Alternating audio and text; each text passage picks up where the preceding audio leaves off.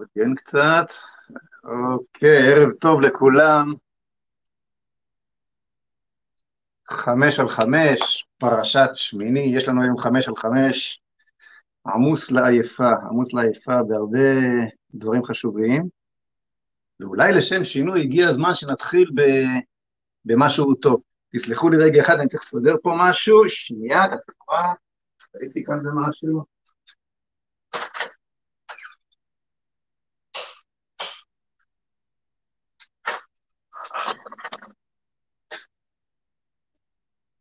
אני עדיין מתרגש מתגלית מדהימה שנודעה לי ממש, ממש דקה או שתיים לפני התוכנית, לכן אתם רואים שאני לא לגמרי מאורגן, כי הייתי עסוק בלקבל פרטים על העניין, ואני אדבר על זה תכף, אז אנחנו נפתח היום את השידור, אה, חברים, בשני סיפורים טובים, בשתי, בשתי בשורות טובות נפתח היום את השידור. בשורה הראשונה היא, היא סיפור עם כמעט happy end, כמעט happy end. למה אני אומר כמעט? כי זה עוד לא לגמרי נגמר, והסיבה היא שאני לא מחכה שזה ייגמר, יש, יש סיבה מדוע על אף שזה לא נגמר אני קופץ ומספר את הסיפור, מיד uh, תבינו, והסיפור הוא כזה, תראו את התמונה של המשפחה שאני עכשיו מקריא. אוקיי, אתם רואים פה אה, משפחה, אבא ואימא ושלושה ילדים, אה, בפקיסטן. הם נמצאים בפקיסטן, אבל יש להם כיפות על הראש, ולמעשה הם חיים כיהודים לכל דבר. הם לא יהודים על פי ההלכה, אבל המשפחה של אימא מספרת לה תמיד, אל תשכחי שאת בעצם יהודייה, משהו שמאוד מזכיר את הסיפורים של האנוסים. ולפני כמה שנים המשפחה המרתקת הזאת מחליטה להתגייר, והם אה, מתחילים ללמוד יהדות אה, דרך האינטרנט, בזום, עם המורים הכי מחמירים והכי אורתודוקסיים והכי בקיאים אה, פה בארץ, וגם אה, מול חב"ד, ולומדים יהדות, וחיים למעשה כמעט כיהודים לכל דבר. בפקיסטן, מדינה מוסלמית שאין לה כמובן קשרים דיפלומטיים עם ישראל, אין לה שום קשר ליהדות כמובן, לא פשוט. כתוצאה מכך שהאנשים, עכשיו לסיים את, הם כבר, כבר למעלה משנתיים לומדים את כל ההלכות, אבל הם לא יכולים לסיים את תהליך הגיור, משום שאין בית דין בפקיסטן לגייר, לגייר אותם. ובינתיים מתחילה מסכת של התעללות אנטישמית בסגנון, אתם יודעים, מה שהיה באירופה לפני מאות שנים, בסגנון האינקוויזיציה כמעט. את הילדה המתוקה הזאת מנסים לחטוף ולחתן עם אה, מוסלמי. את ל, ל, ל, לבנים, את הבנים מכים בכל פעם שהם הולכים לבית הספר, את האבא מנסים לדרוס יותר מפעם אחת, הוא גם נפצע אה, באופן קשה פעם אחת. אה, אנטישמיות. בדרך לא דרך המשפחה הזאת מצליחה להימלט מפקיסטן ולהגיע לאמירויות, לדובאי. אנשים טובים כאן בארץ משלמים את השהייה שלהם בדובאי, מנסים ל, ל, ל, עד שהם יגיעו לארץ כ, כ, כפליטים, כעולים חדשים, כמשהו, ולסיים פה את תהליך הגיור, ולהגשים את חלומם המדהים, להיות יהודים טובים, שומרי תורה ומצוות כאן בארץ הקודש. מה אתם חושבים שקורה? דיברתי על כך בתחילת השבוע. מה שקורה הוא שהחבר'ה הללו הם uh, קצת שחומי עור, הם לא יפים כאלה כמו האוקראינים אולי, והם גם באמת רוצים להיות יהודים, והם גם באמת קשרו את גורלם בעם ישראל, והם גם באמת פליטים, מה שאני לא אומר שהאוקראינים הם לא פליטים, אבל הם בוודאי פליטים על רקע אנטישמי, ללא ספק, כן? נו, אז היינו אומרים שאם את כל, כל גוי שמגיע מאוקראינה אנחנו מיד מקבלים בלי שום בעיה, אז בוודאי שמקרה כזה נקבל בלי שום בעיה, אבל לא חצי שנה או יותר שהם יושבים שם על, ה, על, השום, על, ה, על השום דבר שיש להם, כי הם יצאו כשרק בגדיהם על גופם מפקיסטן, אה, בדובאי, ולא מקבלים אשרת כניסה לישראל, כי פליטים הם לא, יש להם אזרחות, אה, אה, יהודים הם לא, עדיין לא השלימו את תהליך הגיור, הם לא נופלים בדיוק בקטגוריה, בקיצור, אפשר להעלים, מהם עין. ולפני, אפשר להחזיר את ה... אוקיי, לפני כחודש התחלתי לקבל וואטסאפים מוזרים, בהתחלה קראת, קראתי אותם ברפרוף, באנגלית קצת משובשת, לא, לא, לא הבנתי מה קורה שם, המשכתי, למזלי לא חסמתי את הדבר הזה, חשבתי שזה איזשהו מישהו מוזר. עד שקיבלתי אה, עוד פעם הודעה מאותה כתובת באנגלית שמתחננת שנקרא את הכתבה שפורסמה למשפחה הזו בג'וזלן פוסט, וככה עשיתי, ואז נפל לי האסימון של הסיפור הזה, שעוד רגע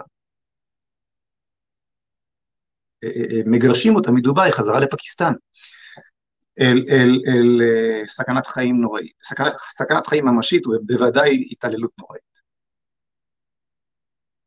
ואז אה, לפני כשבוע וחצי, שבועיים, אה, אמרתי לעצמי, מה זה, זה, זה בדיוק נזכרתי ב, ב, ב, בסיפורים הללו על יהודים בארצות הברית שהפנו עורף למה שקורה באירופה בזמן השואה, ואמרתי לעצמי, אני עכשיו במבחן הזה לא הולך, לא הולך אה, ליפול, לא הולך ליפול באותו חטא. והתחלתי להתקשר ולנדנד לכל אנשי המערכת שהכרתי, לחברי כנסת, לשרים, לכל מי שהיה לי איזשהו קשר איתו. בשורה התחתונה, אה, חברים, חברות וחברים, בשורה התחתונה הם אוחזים כרגע בידם אחרי סיפור מאוד מאוד מורכב, אני לא אלאה אתכם בכל התהליך הבירוקרטי שכאן היה צריך לעבור, ושאני צריך פה באמת, באמת להודות לכל מי שעזר לי. אה, קודם כל חברת הכנסת קטי שטרית מהליכוד, שהייתה הראשונה שפניתי אליה, והיא הקצתה לצורך העניין את העוזר הפרלמנטרי שלה, את אה, אביו, שישב יום, ו... יום ולילה ו... ו... ו... ונדנד, ולחבר הכנסת דוד ביטן שהתגייס מיד, גם כן מהליכוד, ולשרה אה, פנינה תמנו שטה, שרת הקליטה, שהיינו ביחד סגני יושב ראש הכנסת, אז נותרנו מיודדים מאז. ו... ולבחור מצוין ב... ב... במשרד החוץ בשם אייל סיסו, שאחראי על הנושאים הללו ו... ותפקד יפה מאוד, וזה היה צריך לה... לה... לה... לה... להעביר את זה חקירת שב"כ ומה לא, בקיצור, היו פה לא מעט גורמים שנכנסו בסופו של דבר לעניין, כולל גורמים שלא הייתי איתם בקשר ישיר, ואני מניח שאם יש מישהו שאני לא מכיר באופן ישיר, אני מודה לו מאוד מכאן. הם אוחזים כרגע באשרת כניסה לישראל. ברוך השם, היום הם קיבלו את זה, אה, עם כל התהליכים של הקורונה והעניינים, מכיוון שיש להם את הוויזה, אז, אז, אז חרב הגירוש מן הסתם כבר לא מאיימת כל כך מעל ראשיהם, ובעזרת השם בשבוע הבא הם ינחתו כאן, ותהיה לנו אה, אה תמונה, תמונה משמחת להראות. אז למה אני מספר את הסיפור הזה לפני שהוא הושלם, הרי זה, זה, זה לא נכון לעשות, בעיקרון, כן? אה, חכה שהכל ייגמר, ואז אה, תברך על המוגמר ולא רגע, רגע לפני. אז למה אני עושה את זה? משום, שכ, משום שמכיוון שהעניין הזה הוא עניין של נפשות, כן? סכנת נפשות, מי שריחפה מעל פני המשפחה הזאת. אז אה, לא ניתן היה להתחיל להעביר אותם את כל התהליך, התהליך הבירוקרטי הרלוונטי לעולים או למתגיירים או לפליטים ולמצוא את הקטגוריות ולכנס ועדות חריגות וכל מיני דברים שכאלו, הדרך המהירה ביותר לעשות את זה, כי הוויזה שלהם כבר נגמרה שם, איימו עליהם שוב ושוב שאו-טו-טו מגרשים אותם חזרה לפקיסטן. הדרך היחידה לעשות את זה הייתה בצורה של אה, תיירים, הם באים כרגע תחת הקטגוריה של, של תיירים, ואני במקביל בקשר עם, אה, עם הגורמים במשרד הפנים, שכדי, כדי לסיים פה במהירות את תהליך הגיור ולקלוט אותם באיזושהי צורה. בינתיים הכל פרטי. אה, כשהיה צריך אה, כתובת, נתתי את כתובתי האישית. כשהיה צריך גיבוי לרכישת הכרטיס הטיסה, פרטי לחלוטין, ישיר לכאן, שני הכיוונים, הלוך חזור, כי זה תיירים, אתה לא יכול לקנות כרטיס ישיר אם הוא לא הלוך חזור, ואז כמובן זה עולה הרבה יותר, אה, חמישה נפשות. נתתי, נתתי את הכרטיס שלי, אני לא מספר את זה כדי, כדי להתפאר, תבינו ששמתי פה את, את, את, אה, ראשי על העניין הזה, ומה שצריך עכשיו זה למצוא למשפחה הזאת במהירות. יש, יש משפחה שתארח אותם, הם יגיעו כנראה באמצע השבוע הבא, אה, בעזרת השם, יש משפחה כנראה שתארח, שתארח אותם בביתה למשך שבוע, ואחרי זה אין, אין להם לאן ללכת. אז צריך לזכור במהירות קרוון, בייסמנט, מה שנקרא, יחידת דיור קטנטנה, הם לא צריכים, הם לא אנשים מפונקים. רצוי מאוד באזור ירושלים, כי שם אה, נמצאים אנשים שכבר היו איתם בקשר, או באזור גוש עציון, שם נמצאת אה, מי שלימדה אותם את רוב ההלכות, לפעמים הייתה בקשר עם הרב ריסקין ואחרים. אז באזורים הללו, אם מישהו מכיר, אם מישהו יש לו יחידת דיור אה, אה, אה, שהוא יכול לתרום לעניין לאיזשהו פרק זמן. להערכתי, צריך לקחת סדר גודל של חצי שנה, שנה עד שהדברים ייכנסו. אז נא להתגייס, ואם לא יהיה מי שישאיל יחידה כזו, או יתרום יחידה כזו לשנה, ונצטרך לתרום, אז צריך, אז נצטרך כסף להשכיר, אז אם מישהו יכול רק להשכיר, אז שיודיע במחיר סביר. וגם צריך פה כסף להחזיק את המשפחה, הכל כרגע קורה באופן פרטי עד שנכניס את מער, המערך של המדינה לעניינים, כן, אני אמשיך כמובן לעבוד על הנושא הזה, אז בשאלות של ה... כן, בחלק של השאלות, פה למטה, בפוסט של ישראל מחר, בפוסט של החמש של חמש, נמצא הקישור שאפשר להיכנס אליו ולתרום למטרה הזאת. זה, זה, קישור שכבר המשפחה שגייסה להם כספים עוד שם אה, הקימה, ואין לי שום קשר לזה, זה לא, לא, לא, לא קשור אליי בכלל, אבל וידאתי ש, שזה, שהכל שם חוקי ומקבלים קבלות והכל הולך בדיוק למטרה שזה צריך להיות, אז ייכנסו לקישור הזה והיו שותפים במצווה המדהימה הזו של הצלת נפשות שנרדפו, שנרדפו בשל, נרדפו בשל אה, אה, אה, חתירתם אל היהדות, נרדפו באופן קשה ביותר ומגיעים ארצה, זה happy end גדול.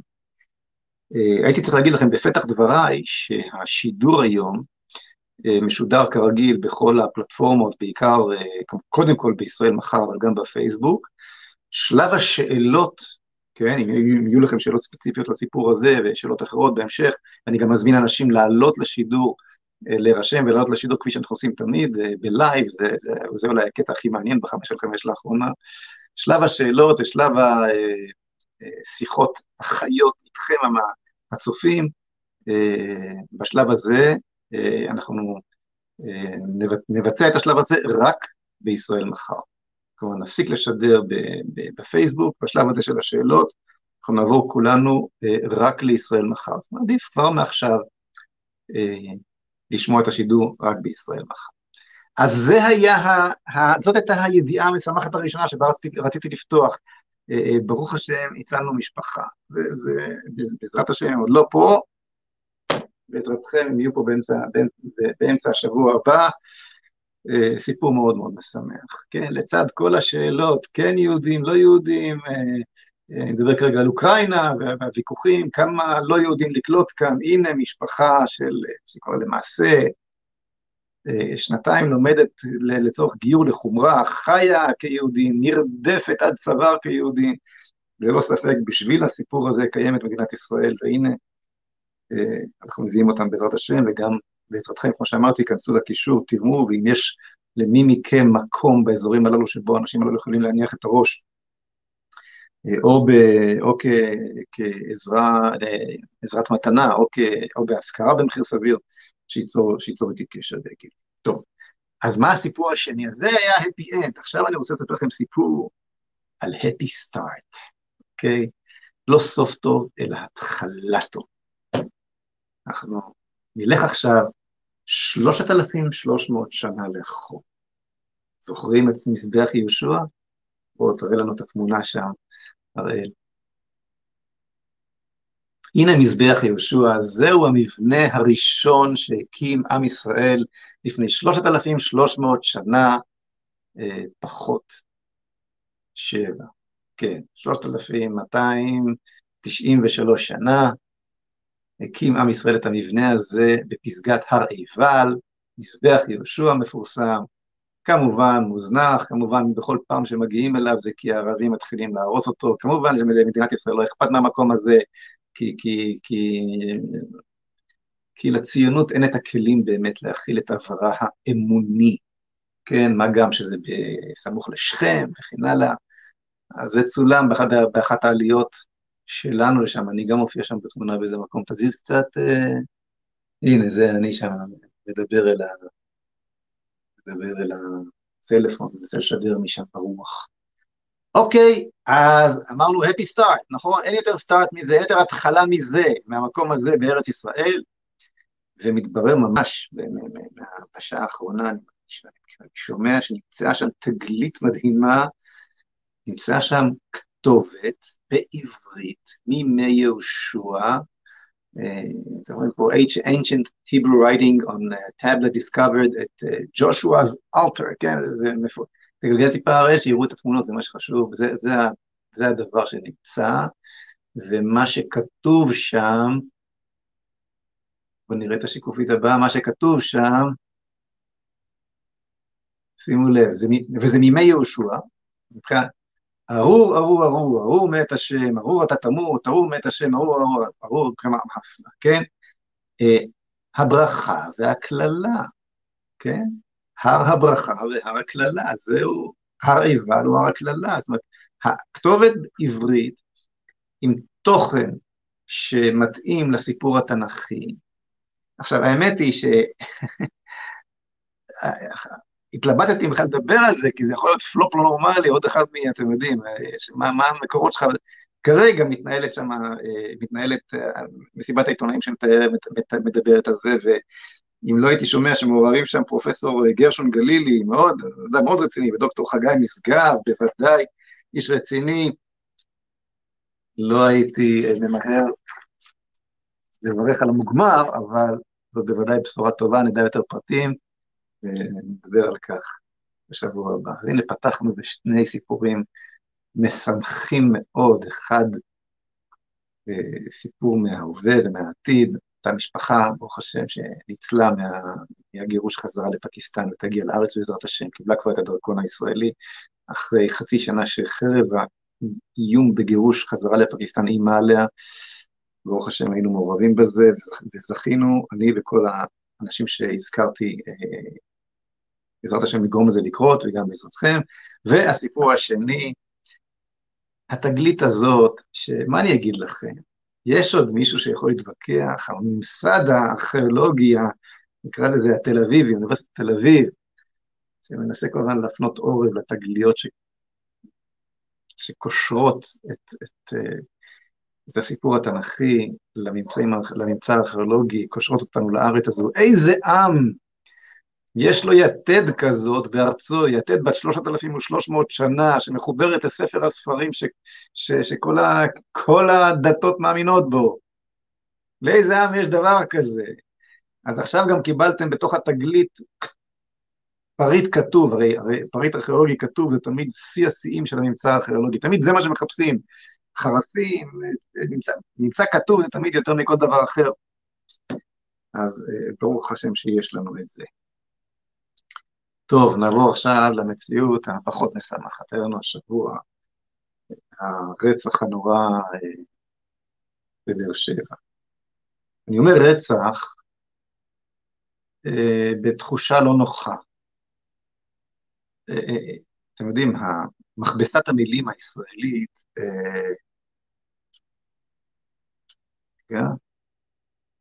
מכבסת המילים הישראלית קוראת למעשה הרצח הללו פיגוע. מין, מין אה, חידוש לשוני שכזה. זה לא רצח, זה לא... כי זה פיגוע, לא יודע, לא, לא יודע למה, למה לא קוראים לזה רצח. זה הרבה יותר רצח מפיגוע, נכון? פיגוע זה מין מילה מכובסת כזאת, כמו נטרול. הוא נוטרל, הוא לא נוטרל, נכון? יש לנו מין שפה אורווליאנית כזאת לכל, המת, לכל המציאות השקרית, לכל התודעה השקרית שאנחנו מנהלים כאן מאז הסכמי אוסלו למעשה זה התחיל, כן? אה, אה, שלום, מלחמה זה שלום, רצח זה פיגוע, חיסול המחבל, אסור להגיד חיסול, זה לא נשמע טוב, גם אסור להגיד שהרגנו אותו, ניטרלנו אותו, כל מיני כאלה. אז רצח. והאמת היא שזה גם לא בדיוק, גם לא בדיוק רוצח. גם זה לא, גם, גם המילה רצח קשה לי להגיד, כי בעצם, צריך להגיד את האמת, הוא לוחם. הוא לוחם. הוא לוחם את המלחמה הלאומית כביכול שלו. ואנחנו הכרנו בלאום הזה, הכרנו בלאום הפלסטיני כביכול. וככל ש, שקיים לאום שכזה, אז הוא נלחם. מה, הוא הורג אה, אזרחים? בסדר, אין לו F-15, יש לו סכין. אז זאת החזית שהוא יודע לייצר במלחמה שלו. הוא לא שמע על אמנת ג'נבה, סליחה. אז, אז אם, אם, אם, אם המחבל קורא לו לוחם, יש לי בעיה להתווכח איתו. אם המחבלים קוראים להם לוחמים או לוחמי חופש, יש לי בעיה להתווכח איתם. אני כמובן מעדיף את המילה רוצח, אה, והוא רוצח מתועב, הוא בטח לא מפגע, אבל נעזוב כרגע את כל הסמנטיקה הזאת, אני רציתי בעצם להתמקד בנקודה אחרת. תראו, אתם זוכרים שהבדואים היו פעם בעלי ברית שלנו? אני הסתובבתי כל שנה, חודש ימים, הייתי מ"מ במחלקת הנדסה שתפקידה היה לאתר אה, מוקשים ולאתר אה, הנחת מטענים על, על, על גדר הגבול, ואיתי היה גשש בדואי שנים. מי לא זוכר? אולי גם היום יש עדיין, עדיין כמה בדואים בצבא, אבל, אבל אה, הבדואים יהיו בעלי בריתנו, מתגייסים לצה"ל. מה קרה? מה קרה שהבדואים הפכו להיות הגרועים שבמחבלים? לטעת עץ בנגב, הם כבר לא מוכנים. המדינה, זה הנגב שלהם, כבשו כבר, מה אתה בא להשתלט לי על הנגב שלי? זה, זה כיבוש. מתייחסים לנגב בדיוק כמו שהיו מי שחשבו שאם הם יוותרו על יהודה ושומרון, אז הם יזכו בגבולות 67 שלהם, כן? אז מה קרה? אז פתאום הנגב זה כיבוש, כמובן שגם הגליל זה כיבוש, ורמלה זה כיבוש, ולא הכל כיבוש, עכו כיבוש, הכל כיבוש, כן? אבל לחזור לבדואים, מה קרה ש... פתאום הברית שהייתה עם הבדואים נמוגה. אומר לכם מה קרה, אני לא אשכח כיצד עמדתי יחד עם חברי הטוב מיכאל פועה בשער של הגדר הטובה בלבנון, בהפגנת יחיד או יחידים נגד הבגידה הגדולה שהייתה שם בצד"ל, בעלי בריתנו. מדינת ישראל הפקירה את בעלי בריתה הצד"ל לחיזבאללה, וזו הייתה זוועת עולם. אנחנו יודעים במקורותינו שכשיש לך בעל ברית אסור לך להפקיר אותו. עיין ערך אה, יהושע בן נון, אפרופו ממזבח יהושע שדיברנו עליו, כשהוא מגיע אה, להילחם בגבעונים. גבעונים? סליחה, אה, כרגע מקור התנ"כי. מגיעים אליו מחופשים, לאנשים שלא, שאינם בעלי ה... אינם, אינם חיים בארץ, והם אה, אומרים ליהושע, אנחנו לא מפה, אל תהרוג אותנו, תכרות איתנו ברית. יהושע כורת איתם ברית, ועל אף שמתברר שהם שיקרו, את הברית הוא מקיים, על אף שיסודה בשקר.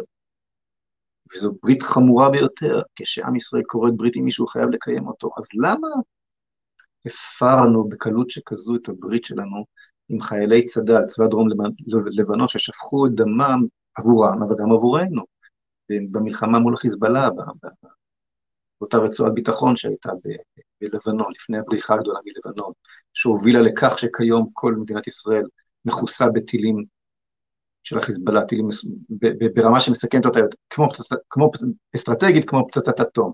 אפרופו כל ההילולים הללו לאהוד ברק שעשה את הבריחה המפוארת הזו. עד היום מהללים את ארבע אמהות אה, שעשו את זה. אז מה, למה בגדנו בהם כך? אני אספר לכם סיפור בתוך סיפור. זמן לא רב אחר כך התמודדתי בליכוד, והגעתי לאירוע בכפר דרוזי, באחד מהכפרים הדרוזיים בגליל, שהתפקד, תושביו התפקדו לליכוד, ולפניי היו כל מיני מועמדים בפריימריז של הליכוד, שניסו לקבל את קולותיהם של הדרוזים באותו כפר.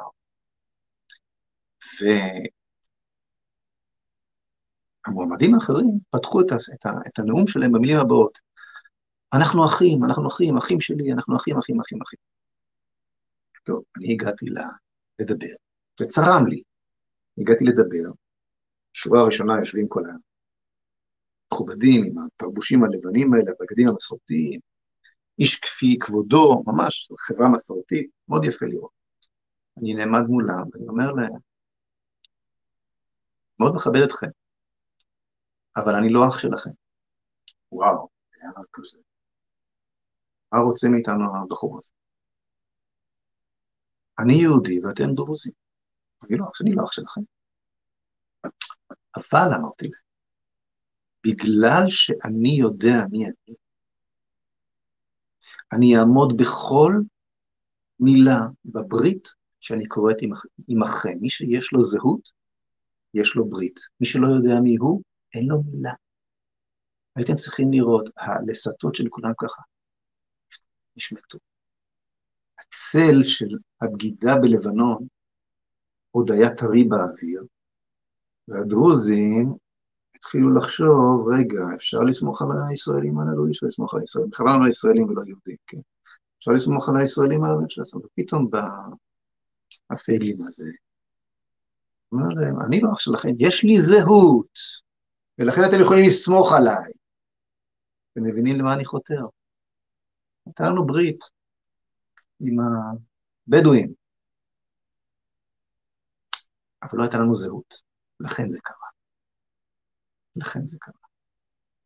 ואם לא נתחבר לזהות שלנו, ולכן נדע להיות נאמנים למי שבברית איתנו, כמו הדרוזים, אז הסיפור איתם ייגמר כמו שהוא נגמר עם הבדואים. אי אפשר לכרות ברית עם מי שאין לו זהות. מי שאין לו זהות, אין לו מילה. אין לו למה להיות, אין מה שיתחבר עם מה.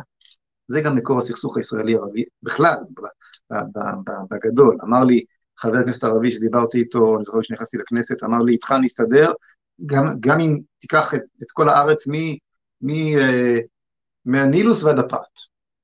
אבל עם הציונים, איתם לעולם לא, ככה אומר, לזה הוא התכוון. לך יש זהות, איתך אני יכול להסתדר. לכן קיבלנו את הבדואי הזה, שרצח השבוע בבאר שבע, ו, ובכלל אה, קיבלנו את אה, בדואיסטן בנגב, כי אין לנו זהות, כי איבדנו זהות, כי ברחנו מהזהות היהודית שלנו, כי תחת מעטה של מדינה יהודית ודמוקרטית כביכול, הדמוקרטית ניצחה את היהודית למעשה והפכה אותנו למדינת כל אזרחיה, ומדינה שאין לה זהות היא לא מדינה שאפשר להיות נאמנים לה.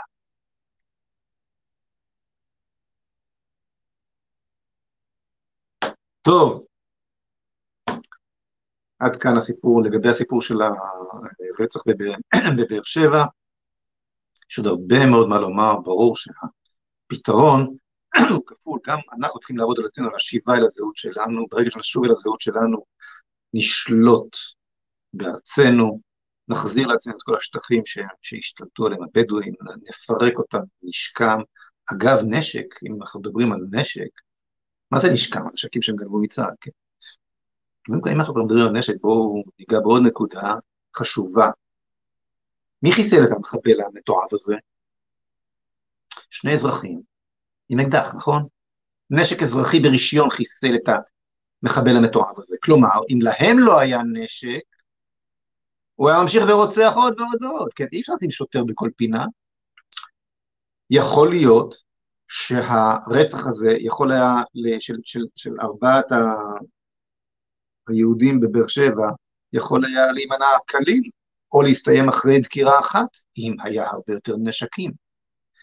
אדם שמסיים שירות בצה"ל, שירות קרבי בצה"ל, האמת היא שכל אזרח יהודי בישראל, או ליתר דיוק כל אזרח שהוא נאמן, שהוא הוכיח את נאמנותו למדינה, אוקיי? יהודי או לא יהודי שהוכיח את נאמנותו למדינה כשהתגייס לצבא, אוקיי?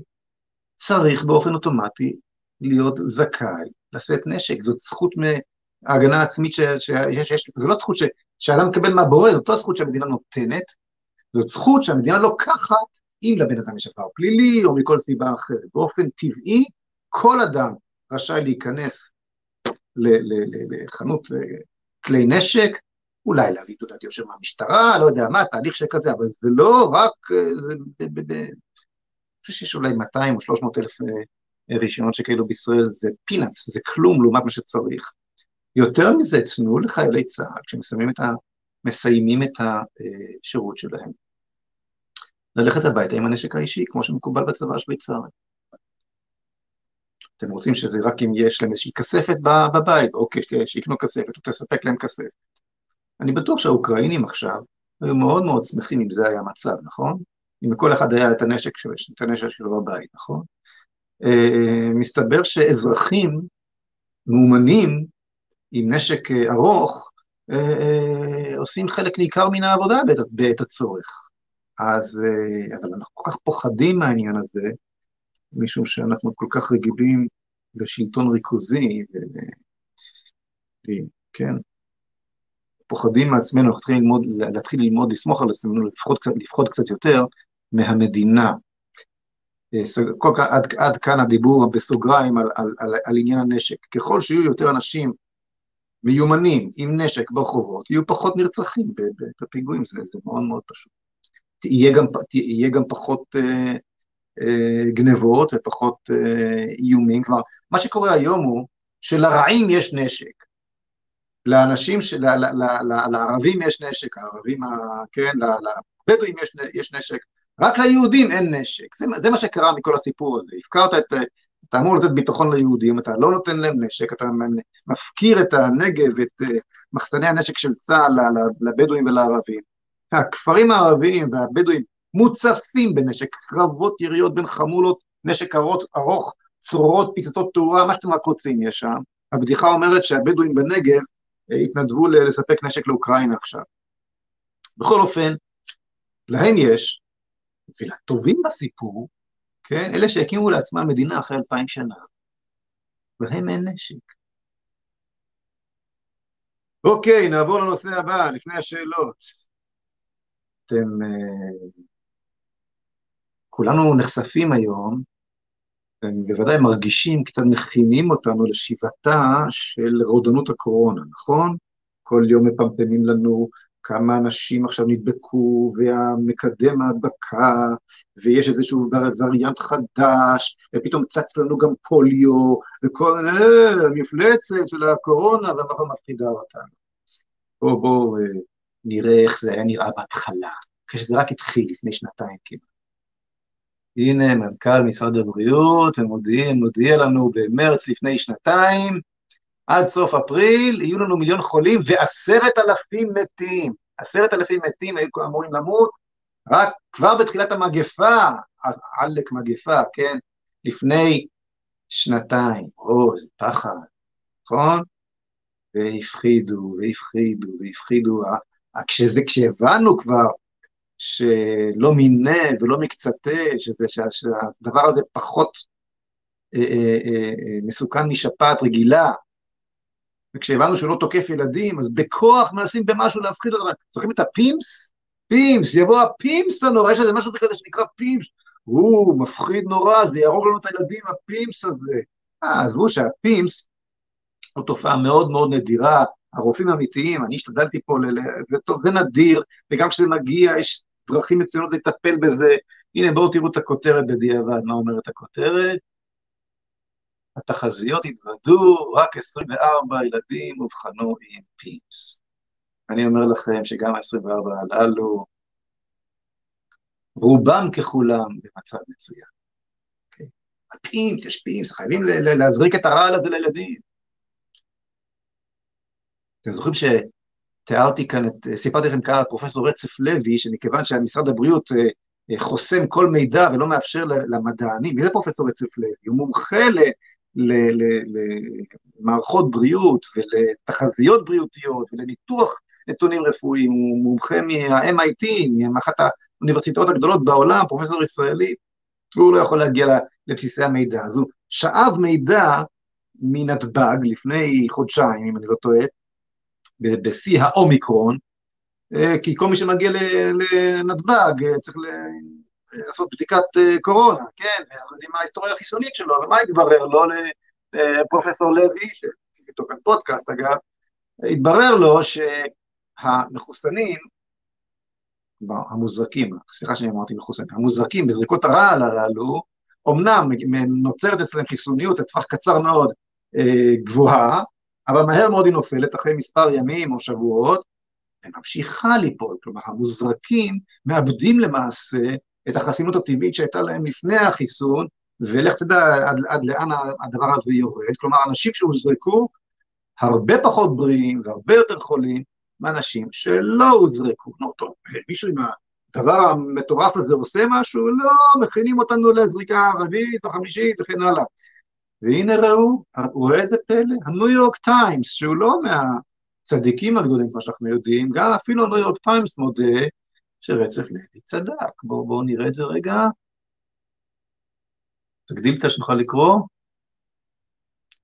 New York Times admits uh, vaccinated people have lower rates of infection and hospitalization of COVID-19 than the vax. כלומר, הניו יורק טיימס למעשה מודה בכתבה ששמו את הקישור שלה, uh, גם כן בשאלות, אפשר להיכנס לכתבה ולראות, גם הניו יורק טיימס בעצם חוזר ואומר את מה שאומר אצל לוי. עכשיו תראו, אני יכולתי רק את, ה, רק את השידור הזה למלא, למלא בעשר שעות של תחזיותיה של מיכל הרן שהתבררו כנכונות, והחישובים של אה, אורי גב, דוקטור אורי גביש ושל כל אנשי, אה, אה, בהתחלה הם קראו להם היגיון בריא, אחר כך היום קוראים להם מחט, במבט לאחור, היום זה כבר לא תחזיות או ויכוחים בין, היום הכל על השולחן. אה, זה לא משנה שום דבר. זה לא משנה שום דבר. כן. איפה נמצאת כאן מלך העירום, שכולם כבר יודעים שהוא עירום, ממשיך לצעוד, ומשרד הבריאות, והתקשורת הישראלית, והממסד הישראלי, ממשיכים להריע למלך העירום הזה, והוא ממשיך להפיל חללים. מה זה להפיל חללים? אנחנו כבר מדברים, ובואו, אתם יודעים, אני נורא נורא נזהרתי מלדבר על קונספירציות. אני מאוד מאוד מפחד מלדבר על, מס, על, על, על מספרים מטורפים של מתים וכולי. אבל מה לעשות? אי אפשר לברוח מה, מה, מהנתונים. אוניברסיטה, אה, חברת ביטוח גרמנית של 11 מיליון מבוטחים מדווחת על עלייה של 40 אחוז במקרי מוות ביטוחיים, בעיקר אצל צעירים. 40 אחוז. וגם בדיוק אותם 40 אחוז מדווחת גם חברת ביטוח אמריקאית. בואו בוא נראה רק את הרעיון הזה, רעיון קצר. For coming on. What is this? Thank you. We don't know. I mean, the one business that actually tells the truth regarding the death of Americans is life insurance. They have right. to get this right. They have entire teams of actuaries that study this data all, year, all day long.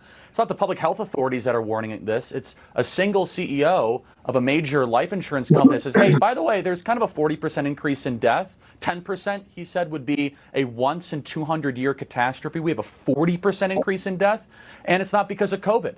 And we deserve answers. And what's so amazing, Tucker, is that we've known this information and this data for a couple weeks now.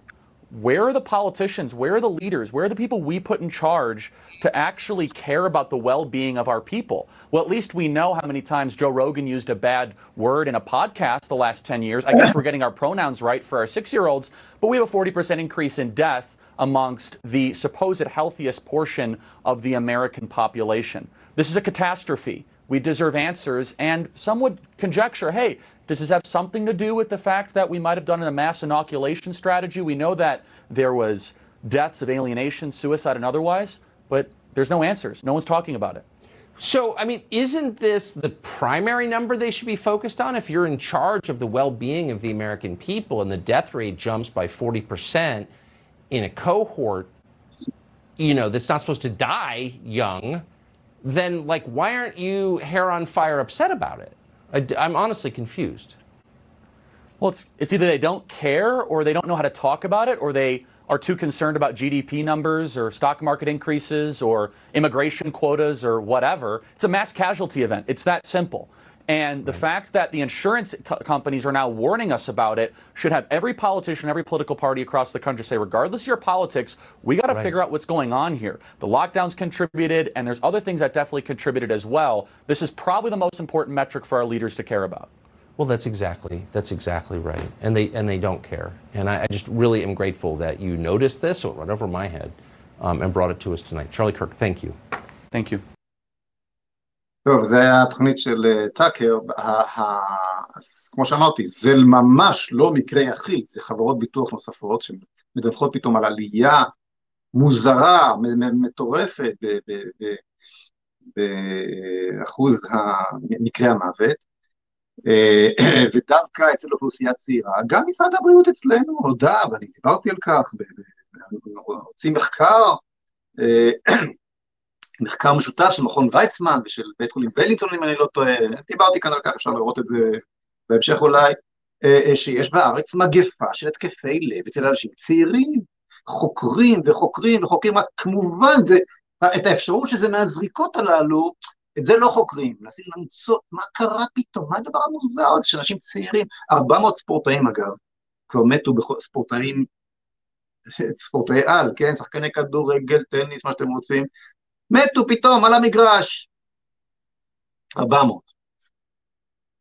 אז יכולתי למלא, כמו שאני אומר לכם, את כל התוכנית עכשיו, וכל הדברים שאמרנו וצדקנו. עכשיו, אה, מה, מה שקורה עכשיו עם הדיווחים הללו, אז, אז, אז, אז תראו חברים, מי, ש, מי שמקשיב, תעשו כל מאמץ, תהיו מוכנים קודם כל, כי הטרפת הזו, הזו חוזרת. השאלה של טאקר, למה, לשאלה של טאקר, למה המנגנונים, הממשל, המנגנוני הבריאות לא מתייחסים לנתונים הללו, הבחור הזה שענה לו, הכתב הזה, לא נתן תשובה נכונה, הם לא מתייחסים, כי הם כולם ממומנים או שייכים בצורה כזו בפירמידה, בפירמידה הכלכלית לאותם גורמים, חברות התרופות וחברות המדיה וחברות התקשורת, שזה מין אה, פירמידה כזאת שבסופו של דבר שייכת לאותם אה, גורמים, גורמים אה, פיננסיים אד, אדירים, כן? ומסיבות נוספות שפירטתי במאמר שפרסמתי השבוע, איך קראנו לו? הטרלול, המאמר על כיצד פועל הטרלול, או הטרלול חוזר, כן? אה, אה, אז זה חוזר, זה חוזר, אה, ינסו לדחוף לכם בכוח, התו הירוק יחזור, הבידודים יחזרו, הזריקות יחזרו, בדרך זו או אחרת, זה לא עוצר, זה רק נהיה יותר גרוע. אז אל תשתפו פעולה, אל תשתפו פעולה, שמרו על עצמכם, שמרו על סביבתכם, שמרו על כל מי שמתלבט, שמרו הכי הכי חשוב הצעירים, הצעירים מסתבר והילדים הם האוכלוסייה הפגיעה ביותר, על הרעלים הללו שדחפו כאן ל... ל... עוד מעט יותר ממחצית מחצית, אה, האנושות אה, בכפייה למעשה, בכפייה, כי תו ירוק זה כפייה לכל דבר. אה, אני רוצה לעבור מכאן לנושא האחרון שביקשתי לדבר עליו, מבקש לדבר עליו הערב, וזה הנושא של המלחמה באוקראינה. אני פרסמתי השבוע פינת מחשבים מסלול תחת הכותרת מי כאן הנבל. ובפינה הזאת אה, טענתי ששני הצדדים, אוקיי? שאין כאן אה, נבל וצדיק, בעצם שני הצדדים פה רחוקים מלהיות, אה, רחוקים מלהיות צדיקים, והדבר הזה עורר הרבה מאוד תגובות כעוסות. יש איזושהי מעורבות רגשית אצל רבים מתושבי ישראל, חלקם הגדול עולי ברית המועצות בנושא הזה, חלקם כמובן מזדהים לחלוטין עם הסיפור האוקראיני, עם האתוס האוקראיני, יש גם כאלה שמזדהים עם האתוס הרוסי, אז אני חוזר ואומר חברים, אני לא מזדהה עם אף אחד מהצדדים. בעיניי פוטין הוא חלק אינטגרלי של ציר הרשע, יחד עם הסינים כמובן, ויחד עם האיראנים כמובן. אני אחרון החברים, כלומר, ממש לא חבר במועדון המעריצים של פוטין, שלא יהיה ספק, אני לא בצד של פוטין. אבל אני גם לא בצד של זלנקו, של זלנקו, זלנקו, כן, של זלינסקי, קוראים לו, הנשיא האוקראיני, זלנסקי. בהחלט בצד של זלנקו, לא בצד של זלנסקי. אה, לא, אני לא רוצה שזה זלנסקי. כי על מה בדיוק הסיפור שם, ומה בדיוק הנתונים ההיסטוריים, אפשר להתווכח מכאן ועד להודעה חדשה, ייתכן שלא כל הנתונים, שאני, כל מה שדיברתי באותה פינה, דיברתי על סמך אה, כתבות ונתונים שראיתי, לא, לא, לא הבאתי שום דבר מדעתי, אבל אפשר להביא נתונים אחרים, ואין לי שום בעיה לתקן אם, אה, אם ההפיכה שהייתה באוקראינה לא הייתה הפיכה, או כן הייתה הפיכה, וכמה הייתה מעורבות אמריקאית שם, כל זה פחות מעניין, ואין לי שום בעיה אם יתקנו אותי, לתקן, עשיתי, תיקנתי דברים בעבר, אני לא חושב שכל כך טעיתי, אבל אין בעיה, נתווכח עם מי שצריך על הנושאים הללו. אבל דבר, על דבר אחד, אני חושב שאי אפשר להתווכח, וגם מי שניסה אה, אה, לסתור את דבריי באותה פינה, מבחינת חשבים מסלול, אה, הסכים, הסכים לזה. שבשאלה לא מי נגד מי, אלא מה נגד מה. כי במלחמות מן הסוג הזה, שאתה רואה שכל העולם מתגייס לצד, אם כל העולם עומד, המערבי עומד לצד אוקראינה, בהשתוקקות שכזו, אז כנראה שיש שם מאבק שהוא יותר מאשר על עצמאותה של אוקראינה. תראו, אה, אה, אה, הנשיא אסד, הרודן אסד, זרק כאן אצלנו כמעט על הגבול חביות של גז עצבים על, ילדי, על הילדים הסורים. כמה שמעתם על זה בחדשות, ב-CNN? כמה זה עורר... זה. אוקיי? הזוועות קורות, והעולם המערבי נוטה, נוטה להישאר רדום. מה שקורה כאן זה יותר מזה. יש כאן מלחמה, יהיו שיאמרו, בין העריצות של פוטין, או הפשיזם הלאומני של פוטין, לבין הדמוק... החירות והדמוקרטיה. יש כאן מלחמה בין עקרונות, מלחמה בין רעיונות, יש כאן התגוששות ערכית. זה מה שמעניין, זה מה שבאמת מעניין. כי זה מה שיוצר את המעורבות הרגשית של המערב ושל העולם כולו. אה, מה מייצג פוטין? פוטין מייצג, לעניות דעתי, לאומנות חלולה, קו נטוי, פשיסטית, אוקיי? מסוכנת ביותר. מסוכנת ביותר. הוא מערער את היציבות העולמית, הוא בז לחיי אדם, מפגיז אזרחים, כל מה שאומרים בתקשורת עליו, נכון. נכון. אז נקרא לזה הפשיזם הלאומני מצד שני.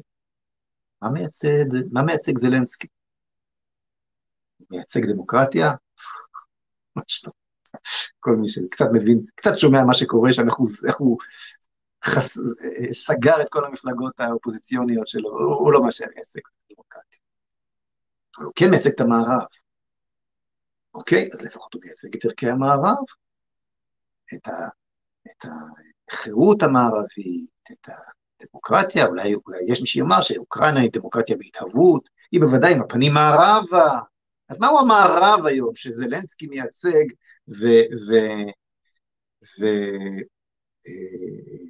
והמערב כל כך תומך בו? מהו המערב הזה? חירות? דמוקרטיה? זה נגמר, חברים. ראיתם מה, מה טרודו עשה לנהגי המשאיות? איך סגר להם את חשבונות, הקפיא להם את חשבונות הבנק שלהם, לך תאכיל את הילדים שלך עכשיו. לא, לא בגז מזניע כמו פוטין, לא ברובים, לא בטילים, בקליק אחד. עוד מעט הכסף שלכם יהיה דיגיטלי, יעשו לכם את אותו הדבר עם הכסף שלכם, החליטו לכם, אתם יכולים לקנות לחם, אבל לא יכולים לקנות חמאה, כי חמאה זה לא בריא, יכולים לקנות אה, רק אה, המבורגר שעשוי מפלסטיק, כי אנחנו לא רואים בעלי חיים, וכן הלאה וכן הלאה. שליטה. אבל מה שיש כאן באמת, חברים, זה בין הלאומנות הפשיסטית שמייצג פוטין, לבין הפרוגרסיביות המערבית שמייצג עכשיו זלנסקי. זה המאבק. ככה אני מבין, ככה אני לפחות מבין אותו. אלו הכוחות שמתגוששים פה. חירות הן לא פה ולא פה. תגידו, אוקיי, וגם אמרו לי את זה, אכן, אנחנו דואגים מאוד מהפרוגרסיביות המערבית, עדיין הנה, אני יכול לדבר חופשי בלי שעוצרים ולהגיד מה שבא לי, אני יודע מה, על בנט. בלי שיזרקו אותי לכלא, אולי, עדיף, אולי, עדיף הפוג... אולי, אולי עדיפה הפרוגרסיביות הזו. ואני רוצה לעשות לכם חשבון קטן שעשיתי עם עצמי, ואתם יודעים מה, אם אני טועה, לא, לא, לא, לא היה לי זמן לבדוק אותו עם אנשי מקצוע, אבל אני כבר הפסקתי, זה, זה כבר, הדברים הם כל כך פשוטים היום, אוקיי? חשבון קטן. כמה פוטין הרג עד עכשיו באוקראינה? כמה הוא הרג עד עכשיו באוקראינה? אתה יודע מה, אלפים מהחיילים שלו מתו, אלפים מצד השני, כמה אלפים בודדים נגיד, כן, אוקיי? כמה הרגה לנו רק בשנתיים האחרונות הפרוגרסיביות, ושנבין, הסיפור של הקורונה, הסיפור של הזריקות הללו, הוא, הוא קצה הקרחון של הפרוגרסיביות, ואני בלי סוף פעמים הראיתי כיצד טרללת רודנות הקורונה היא תוצר של התודעה הפרוגרס, הפרוגרסיבית שהשתלטה על עולמנו. אני לא אחזור על זה עכשיו, הכל מפורט במאמר שכתבתי, נגיף המהפכה. כאן בישראל מחר אפשר לגשת ולקרוא אותו. השליטה הריכוזית, אובדן החירות, אובדן אה, החירות דרך הלאומיות, אובדן כל הזהויות וכל המהויות וכן הלאה דרך החירות, לא אחזור על הכל. אז הקורונה היא, היא סיפור, היא קצה הקרחון, תוצר של הפרוגרסיביות הזו ש, שמבטא כרגע זלנסקי, מבטאת כרגע אוקראינה. ואמרנו שפוטין הרג כבר כמה אלפים, נכון? כמה הרגה לנו הקורונה עד עכשיו? אז תראו, עזבו כרגע כמה זקנים מתו בבתי אבות עריריים, כי לא קיבלו טיפול, כי לא יכלו לראות את המשפחה וכן הלאה. עזבו כרגע כמה ילדים ונערים התאבדו בגלל הסגרים, עזבו כרגע מה עשו, זה נדבר כרגע רק על הזריקות. ורק על, על מה שעשו הזריקות עד עכשיו, עד עכשיו. זה לא נגמר. לא עלינו, חס וחלילה, זה רק מתחיל. מה עשו הזריקות עד עכשיו לאנושות כולה, אוקיי? אז אנחנו יודעים, שוב, זה, תתקנו אותי אם אני טועה, יכול להיות שאני מדבר שטויות עכשיו, אבל תגידו לי איפה אני טועה.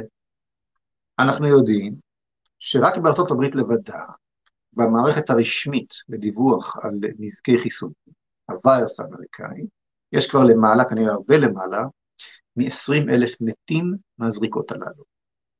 והערכה, וזאת הערכה הגיונית מאוד, אומרת שרק אחוז אחד מדווח. אז אם 20 אלף זה אחוז, המספר המתים האמיתי בארצות הברית הוא, לפי חשבוני, שני מיליון. רק אף אחד לא יודע מזה. זה לא פצצות של פוטין, זה לא טילים, זה לא כל הזמן תקשורת שם רואה אישה בהיריון שמתה והילד שלה והריסות. מתים בשקט, לא מדווחים, תקשורת לא מדווחת. כמו הסיפור עם טאקר עכשיו, שמדווח על, על, על, על, על עלייה של 40 אחוז במתים של חברות הביטוח, על זה התקשורת לא מדווחת, אף אחד לא יודע. מתים בשקט. הם מתים בשקט, הם מתים יפה, הם לא מפריעים לנו בזה. זה הפרוגרסיביות. זה באריזת מתנה, זה לא באריזת מלחמה. באריזה של כיף, זה באריזה של כיף. אבל זה לא עוצר פה חברים בחשבון. דיברנו רק על אמריקה. שני מיליון מתוך אוכלוסיית ארצות הברית זה קצת יותר מחצי אחוז. הניו יורק טיימס מדווח שעד עכשיו חוסנו ברחבי העולם חמישה מיליארד בני אדם. כמה זה חצי אחוז מחמישה מיליארד? לפי החשבון שלי זה 25 מיליון. אז אם אני צודק, ואני לא סטטיסטיקאי ולא מדען ולא יודע, בור ועם הארץ, ואני לא פרופסור רצף לב, אני לבד עשיתי חשבון פשוט. תגידו לי איפה אני טועה. 25 מיליון בני אדם כבר מתו, אני מניח שהפיזיולוגיה של מישהו שמקבל חיסון בהודו היא לא שונה מהפיזיולוגיה של מישהו שמקבל חיסון בארצות הברית, אז אם שם זה חצי אחוז, אז גם שם זה חצי אחוז, אוקיי? אז זה 25 מיליון בני אדם, שהפרוגרסיביות כבר הרגה רק, ב, רק ב, בזריקות הללו. וזאת רק ההתחלה, זה לא נגמר. כי תופעות הלוואי האלה לא נגמרות עכשיו כשנדבר. לך תדע מה זה יעשה מחר. לא יודע. מי יותר מסוכן? האידאה הנוראית שמייצג פוטין, או האידאה היפה, נחמדה, הנה, אני יכול, אנחנו יכולים לדבר, נכון? אבל זה הרי לא משפיע עליך. לא סופרים אותך. וכמה מגיעים כל המדברים ביחד? לפרומיל ממה שהתקשורת הריכוזית שוטפת את, את, את, את הציבור. הם עובדים במסות, תן לו לדבר, יש חופש, תן לו כל אחד לדבר, אין בעיה. רק בתנאי שאנחנו נשלוט בדיבור. היו לי 150 אלף עוקבים בדף הפייסבוק. הוא נחנק לחלוטין. כן? למה? כי אמרתי את האמת. אתם מבינים איך עובד, איך, איך עובד? עכשיו תגידו לי אתם, מה יותר מסוכן? אויב בעין, או אויב שכבר כבש אותך למעשה בלי שהרגשת? והסיפור של הזריקות זה אפס קצה שמה שה progress הזה עושה לך. הורס לך את המשפחה, הורס לך את הלאום, הורס לך את האומה, הורס לך את כל הזהויות, הורס לך את הזהות המשפחתית, הורס לך את הזהות המינית, הזהות האנושית, הכל. כך אני רואה את המערכה הזאת. אז להגיד לכם שאני הפכתי להיות מעריץ של פוטין? ממש לא מעריץ של פוטין. אבל אני מפחד שאחרי הניצחון של אוקראינה, כך זה נראה כרגע, כי מתברר שהצבא הרוסי זה פלופ אחד גדול, אוקיי? אני מפחד שאחרי הניצחון של אוקראינה, זה הולך להיות הניצחון של פרוגרסיביות. זה, זה, זה, זה, זה, במובן הטריטוריאלי, שם זה נלחם, האידאות הללו נלחמות זה מייצג זהות במובן הכי ברוטלי שלה, הנוראי שלה, הפשיסטי שלה, זה מייצג אובדן זהות. טוב, נעבור לשאלות, שאלותיכם, תסלחו לי שהארכתי קצת מהשעה עכשיו. יש כבר. שאלות, אוקיי.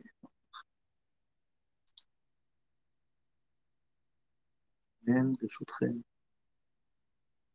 ואני uh, מזכיר שעכשיו בשלב השאלות אנחנו uh, סגרנו את הפייסבוק ואנחנו מדברים רק דרך ישראל מחר. ובאותה הזדמנות גם מזמין את uh, מי שרוצה לעלות לשידור ולשוחח על מה שדיברנו עכשיו, או, או על כל נושא אחר, לשאול שאלות, לשוחח, לאתגר, לבוא בטענות, הנה יש לכם למטה את המספר טלפון, להתקשר ולעלות לשידור. איגור אומר, שלום משה, אני לא מבין את ההשוואה בין לאומנות לפרוגרסיביות, הרי אתה טוען שה progress זה נאו-מרקסיזם, אז מה עם סטלין שהוא היה לאומני ומרקסיסט? אז זה השילוב הכי מסוכן ומחריד, ופוטין הוא שואף גם ללאומנות, ללאומנות מרקסיסטית. תראה מעמד נמוך ברוסיה, התנהלות סובייטית, מה ההבדל? איגור, זה נכון, אני, נסחת בצורה קצת מסורבלת, אבל אני מבין את השאלה שלך, כי גם אני, אה, אה, את השאלה הזאת שואל אה, את עצמי, סליחה רגע, הרי בסופו של דבר אה, גם המרקסיזם הוא מבטל זהויות, מבטל זהויות אה, לאומיות אה, וכולי. נכון, אבל כשאתה עוקב אחרי אה, פוטין, מה שהוא מייצג כרגע, הוא בוודאי מייצג שאיפה לשיבה לזהות לאומית, הוא, מתפ... אה, הוא אפילו נאם נגד הפרוגרס באופן ישיר לפני מספר שנים. אה, המציאות היא הרבה יותר מורכבת, איגור, מהצורה שבה הצגתי אותה. זה, זה, זה ברור, אתה חייב לדבר באיזשהן סכמות, לנסות להבין את ה... כשאתה במלחמה, אתה מנסה להבין איפה המאמץ העיקרי שלו, איפה הסיפור המרכזי, לא איפה מערכות הביניים וכל מיני... כן? אה, בני שואל, שלום, אני לא מבין למה אתה משווה כמה הרג פוטין. מה עם כמות האנשים שהרגו סטלין והיטלר, שגם מייצגים לאומנות אל מול ה progress? נכון מאוד, נכון מאוד, בני. הלאום, הלאומנות מסוכנת גם היא. לא אמרתי שזה לא מסוכן. מסוכן מאוד, אבל מי עכשיו כובש את העולם? הלאומנות של, אה, שמייצג כרגע, הלאומנות הפשיסטית שמייצג כרגע אה, פוטין, או הפרוגרסיביות של מדינות המערב שמגבות כולן כאחד את אה, זלנסקי. אני לא בעד פוטין, אתה צודק, לאומנות, פשיזם, במידה מסוימת גם הנאציזם, אלו תוס...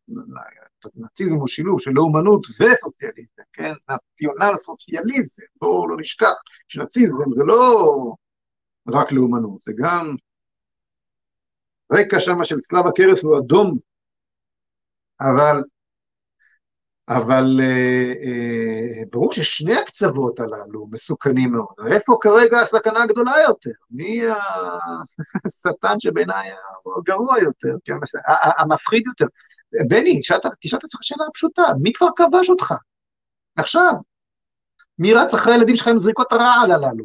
תגיד לי, מה הקשר בין זריקות הרעל הללו לפרוגרס? אני לא אכנס לזה שוב, כי זה, דיברתי על כך שעות על גבי שעות, תקרא את המאמר, נגיף המהפכה, זה בא משם.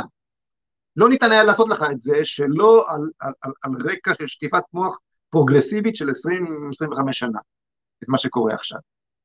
תודעת חירות לא קיימת יותר, אתה הפכת להיות פירור, פירור בסדר העולמי החדש, הזהות שלך לא קיימת, ולכן אתה לא בן חורים יותר, הזהות הלאומית שלך, או, או, או הריבונות הלאומית שנותנת לך את החירות האישית, הוא עברה לגורמים בינלאומיים, זה הכל הרקע להזרקות הללו, נכון?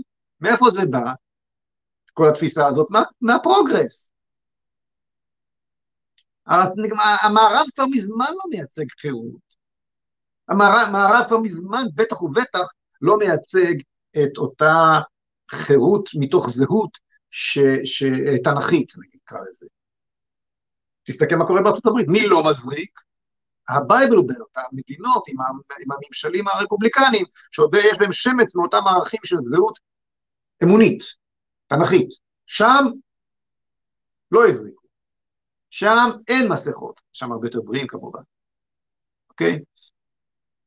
אז, אז, אבל העולם המערבי, באמת אותם איים של, של, שציינתי עכשיו, ש, אה, אה, אה, נשטף על ידי הגל הפרוגרסיבי העכור הזה, ובטח שהוא נעמד לצידו של זלצקי, כי, כי האוקראינים רוצים גם את הכיף הזה, את, את השיעבוד הזה, זה את השיעבוד המתקתק הזה רוצה, רוצים האוקראינים.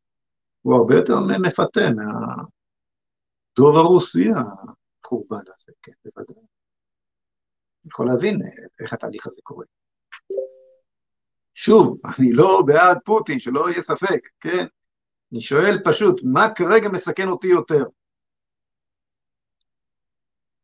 אוקיי, אה, הראל, רוצים לעלות לשידור, שילחו הודעה למסעה, אה, זה ההודעה של הראל עצמו, אוקיי, הראל, חירותניק.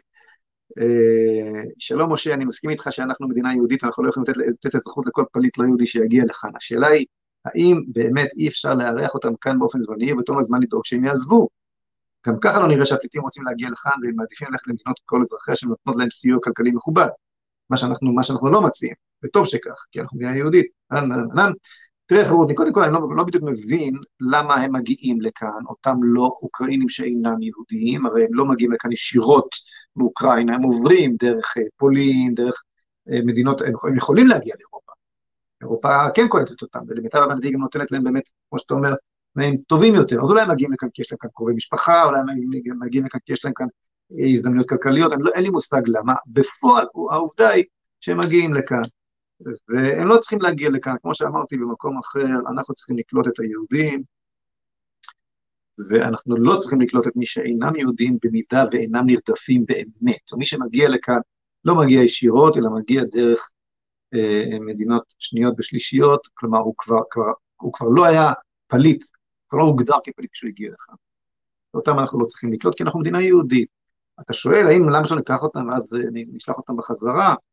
אה, אם היה אפשר להבטיח את זה, הייתי מוכן לקבל את זה, אבל אה, זה ממש לא כך. ראה את המשפחה שטיפלתי בה, כמה...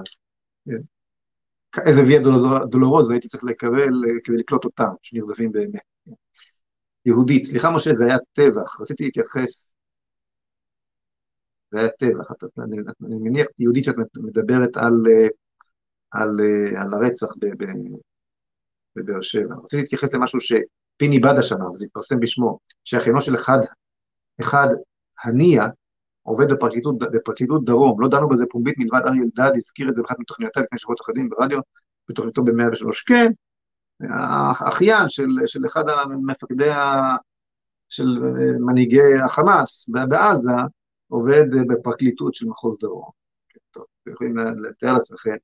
מה היה קורה למחבל הזה אם הוא היה רק נפצע ומגיע להארכת מעצר או משהו כזה, לטיפולו של אותו אחיין של הניה, פרקליטות מחוז דרום. הנה הקישור ששמנו לכתבה בברק טיימס. חירותניק אומר, זה נקרא פיגוע כי זה פוגע בתודעה של אוסלו שבאמת יהיה פה שלום, כן. טוב, אה,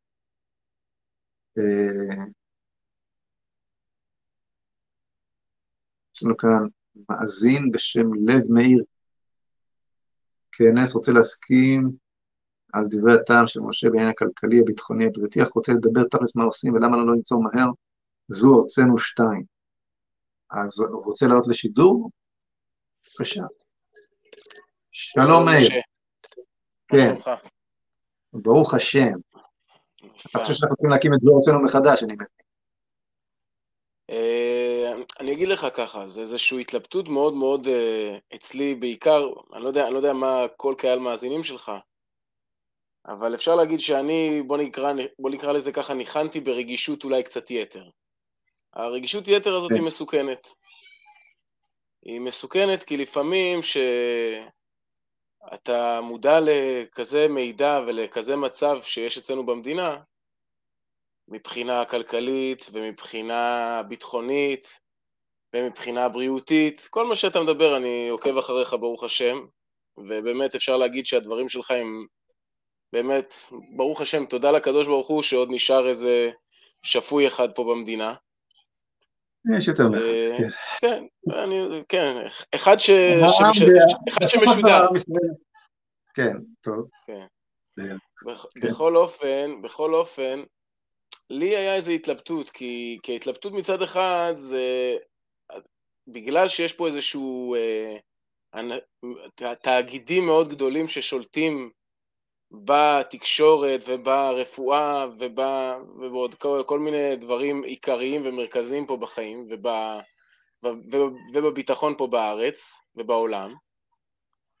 אז אה, כאילו אני, לפעמים אני אומר בוא, כאילו אם, אם הנקודה היא זה לעשות תכלס מה שנקרא, זה מה שאני מנסה להגיד. ואם למש... בקיצור צריך, למשל, בעיקר הפיגוע, הפיגוע השבוע זה מה שגרם לי כאילו להגיד, רגע, בוא, טוב, יש פה, יש פה עניין של פיקוח נפש, ממש. לא תעמוד על דם רעך. אז כאילו, בוא, מה שקרה, בוא, בוא נשאל תכלס שאלה, איך אנחנו יוצאים לרחוב, לרחובות, בלי להישען על כל ה... אה, אולי גם להישען, אבל בעיקר להבין שיהיה לנו, יהיה, יהיה, באמת זה קשה היום ב, ב, באמצעות המדיה להפיץ תכנים כאלה כי יורידו אותך. אבל השאלה איך, איך באמת, איך, איך למשל... אה, השאלה שלך היא חשובה והיא גם מעניינת, ואתה ציינת פה שצריך לעשות את אזור הוצאנו שתיים, כן? אגב, תתקרב קצת למצלמה, כי אתה נראה. מציע לך להתקרב קצת למצלמה שלך. זהו, שנראה אותך יותר טוב. תראה, את זו ארצנו אחד, כן, שעשיתי בשנת 95, כמה שנים חלפו מאז? 95 עד היום, אני יודע מה... 27. 27 שנה. לפני 27 שנים, אני מניח, אני לא יודע בין כמה אתה. בין כמה אתה? 32 עוד מעט. אוקיי, אז היית בן חמש, אתה כנראה לא זוכר. והייתי גם לא כן. בארץ. אוקיי, מאיפה? מאיפה אתה? איפה היית? נולד, אני נולדתי בארץ, אבל באותו זמן הייתי בהולנד. אוקיי, בסדר.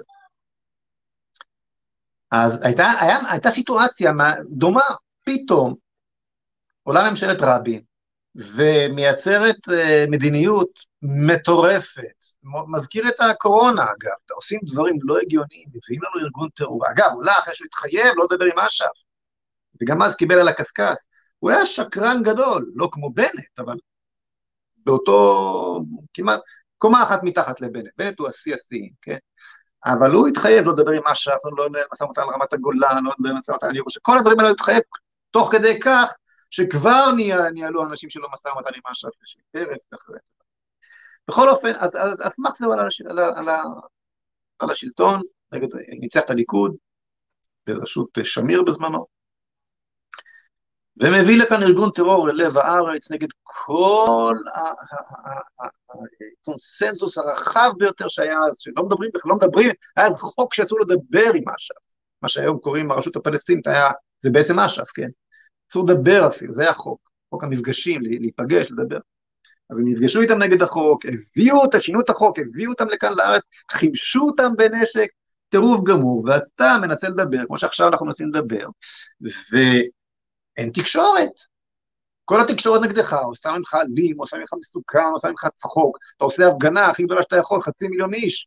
חב"ד עשו אה, הפגנה של יותר מחצי מיליון איש בירושלים, זה קיבל כותרת בעמוד 16 בפינה השמאלית, מאחורי איזה פרסומת בידיעות אחרונות, פחות או יותר. ככה זה היה, כמו שאני מדבר איתך עכשיו על הזוועות של החיסונים, ש... אותו דבר, כן? לא השתנה שום דבר בעולם התקשורת הישראלי, כן? ובכלל. אז, אז הקמתי באמת את זו ארצנו, וכמו שאתה אומר, לא פתאום אנחנו היינו החדשות, כי חסמנו את כל המדינה, לא יחרץ כלב, כלב לשונו, זו הייתה ההפגנה הכי גדולה ש, שהייתה בתולדות מדינת ישראל במובן הזה, אוקיי? מאה צמתים מרכזיים, בו זמנית, בכל הארץ, נחסמים על ידי אנשים מכל שדרות האוכלוסייה, שעל החולצות שלהם כתוב בואו תעצרו אותי. זה היה מדהים. אה, מכיוון שאנחנו, ופתאום כל התקשורת רצה אליי, התייצאו אין ספור פעמים, פתאום כל התקשורת רצה אליי ומראיינת אותי, למה? למה כל כך חשוב לדבר איתי? כי אני החדשות. מי שלא, מי שלא מגיע, כן? לא, כי, כי, כי, כי, כי חסמתי את המדינה. זה מה שהפך אותי אגב איש ציבור, רגע, רגע קודם הייתי אדם פרטי לחלוטין, פתאום... אז אתה אומר, בוא נעשה את זה שוב. ולקח לי שנים, מאיר, להבין מה היה סוד ההצלחה של זוהר צל, אוקיי? Okay? סוד ההצלחה של זוהר צנו לא הייתי אני. סוד ההצלחה של זוהר צנו היה בנימין נתניהו. נשמע מוזר, נכון? הוא לא היה בשום הפגנה, הוא לא קרא לאף אחד לצאת, הוא לא... הוא, הוא, התרחק אה, מהדברים הללו, כן? הוא היה מנהיג האופוזיציה באותה תקופה. למה בנימין נתניהו היה סוד ההצלחה? כי כשאנשים יצאו אחריי לחסום כבישים, החלק האחורי של התודעה שלהם, in, in the back of their mind, כמו שאומרים, באנגלית, לא יודע איך אומרים את זה בהולנדית, אולי את זה אחר בחלק האחורי של התודעה שלהם היה, אנחנו נחסום את הכבישים, נשלם איזשהו מחיר, נפיל את רבין, יבוא ביבי, והכל יחזור, וכל, וכל, והעולם הנורמלי שחיינו בו יחזור. ולכן הם יצאו לרחובות. עכשיו, אתה יכול להצביע עבורי על איזשהו מנהיג נוכחי שעבורו שווה לצאת עכשיו לרחובות ולעשות זה הוצאנו ולהיכנס למעצר ולשים חולצה, בואו תעצרו אותי, שבאמת ישנה את המציאות? היום, 27 שנים אחר כך, יש לך מישהו שבאמת מציע משהו אחר? אני שואל אותך. לא, לא, עוד פעם השאלה, פשוט אה, הייתי רגע מחוץ לשידור. אני אחזור. לקח לי שנים להבין שההצלחה האדירה שהייתה לי בזוהר צנו לא באמת שייכת לי. למה? שייכת, שייכת, סליחה, אני רגע אחזור על דבריך, שייכת בעצם לביבי, ואתה אומר שהיום בעצם, ת, תביא לי מה שנקרא איזשהו תחליף היום, שיצאו בשבילו ל, לרחובות. אני נותן פה לביבי, לנתניהו, קרדיט שלא באמת מגיע לו, בוא נבין, כן? בתודעה של אנשים, כשהם יצאו אחריי לרחובות, נדמה היה להם שנפיל את רבין, נעצור את, את, את, את המהלך המטורף של אוסלו של ממשלת רבין, יבואו בחירות, נצביע ביבי, והכל יסתדר. ביבי הלך ולחץ את ידו של ערפאת אחרי הבחירות, ושום דבר לא הסתדר, כידוע, כן? במובן של אוסלו. אוקיי? וגם לא מנהיגים אחרים. כלומר, העניין של אוסלו, כלומר, מהר מאוד התברר לציבור שמה שקרה להם היה הרבה יותר רחב רק מכך שהביאו לכאן את ארגון הטרור. באותה שנה גם קיבלנו את התוספת ודמוקרטית למדינה, באותה שנה קיבלנו את, את הבג"ץ, הבג"ץ הפך להיות רודני, מלוא כל הארץ משפט, אהרן ברק הפך את, ה, משפט, את, את, את, את השלטון האמיתי, העביר אותו לידי הבג"ץ, לא רק הוא, הרבה, הרבה תהליכים גרועים קרו כאן. כמו שאמרתי קודם על ה progress שעומד מאחורי הזריקות, הזריקות, הסיפור של הקורונה הוא קצה הקרחון של משהו הרבה יותר רחב, קרה משהו הרבה יותר רחב, שנתניהו לא יכול, לא יכול היה באמת לעצור אותו, אוקיי? לא היה לו את הכלים לעצור אותו, גם עכשיו אין לאף אחד את הכלים לעצור אותם, גם עכשיו אף אחד לא מבין את הבעיה בכלל בשביל לעצור אותה, אז אין לך היום באמת מישהו שמציע אלטרנטיבה ליש, לקיים. הנה, הצלחת, יש לך את יושב ראש מועצת יש"ע לשעבר, ראש ממשלה. בשביל מה תעשה עכשיו זוהר ארצנו שתיים? יש לך עוד מישהו לשים שם שישנה? הוא גם הוא לא שינה כלום. לא רק שלא שינה, לא נתן לערבים את הארץ, נתן לערבים את המדינה, עם הכיפה הסרוגה שלו. אז על מה תעשה זוהר ארצנו שתיים אם אין לך אלטרנטיבה? עכשיו תסלח לי על חוסר הצניעות, אני מכיר אחד, אחד בלבד, שיודע, שמבין את הבעיה ומסוגל לתקן אותה, לטפל בה, להפוך את הכיוון. להנהיג לכיוון אחר מהזרם העכור הקיים. אני מכיר אחד, גם, גם פרסם בדיוק איך, סליחה שאני מדבר פה על עצמי, אוקיי? תוכנית מפורטת. אחד כזה. אבל כל עוד הציבור לא יראה בי תחליף ממשי להנהגה, הוא לא יעשה לך זו אצלנו שתיים. בשביל משהו יצא לרחובות, בשביל משהו ישלם מחירים, בשביל לקבל שוב את אותו הדבר. הבנו אחרי 27 שנה שאין לנו, לימין, לציבור האמוני, אלטרנטיבה, הבנו את זה. למה שנצא לרחובות? אבל רוב האנשים לא מבינים את זה. מה שצריך לעשות, אז מה שצריך לעשות, אז, מה שצריך לעשות, זה להפוך את עבדך הנאמן לרלוונטי להנהגה, בבוא העת, קודם כל, להתפקד לליכוד, איכס, ליכוד, פוליטיקה, מה, כן, מי, מו... לא משנה למה ואיך ומי ומה, אני, האלטרנטיבה היחידה שכרגע זה עבדך הנאמן, מצטער מאוד על חוסר הצניעות, מסתכל ימינה שמאלה, לא רואה אף אחד שמבין את המכלול ומציע תשובה, מציע, ומציע את הנהגתו לאיזשהו כיוון, אז, אז איפה המגרש הפוליטי, איפה הכלי הפוליטי שהחלטתי שבו אני יכול להתקדם? רק בליכוד. אז תתפקד לליכוד כדי שתוכל להצביע עבורי לכנסת. תתפקד לליכוד כדי, כדי שבבוא העת תוכל גם להצביע עבורי לראשות הליכוד, ובאמצעות הליכוד להנהגת המדינה. אני לא מכיר מסלול אחר. ניסיתי מסלול אחר כידוע לך. לא צלח. הדבר היחיד שאני מכיר כרגע זה הליכוד. אתה התפקדת לליכוד? כנראה שלא. תמהר ותעשה את זה. תמהר ותעשה את זה. יש לנו אתר, אפשר להיכנס, לוחצים פה, לוחצים שם, קלק, אתה חבר ליכוד. אתה גם רשום אצלנו, כך שנוכל איתך בקשר. למה, למה, נראה, למה נראה לך שזה ילך? כאשר אני אהיה ראש הליכוד באופוזיציה, יהיה לך זוהר אצלנו שתיים ושלוש וארבע, תאמין לי.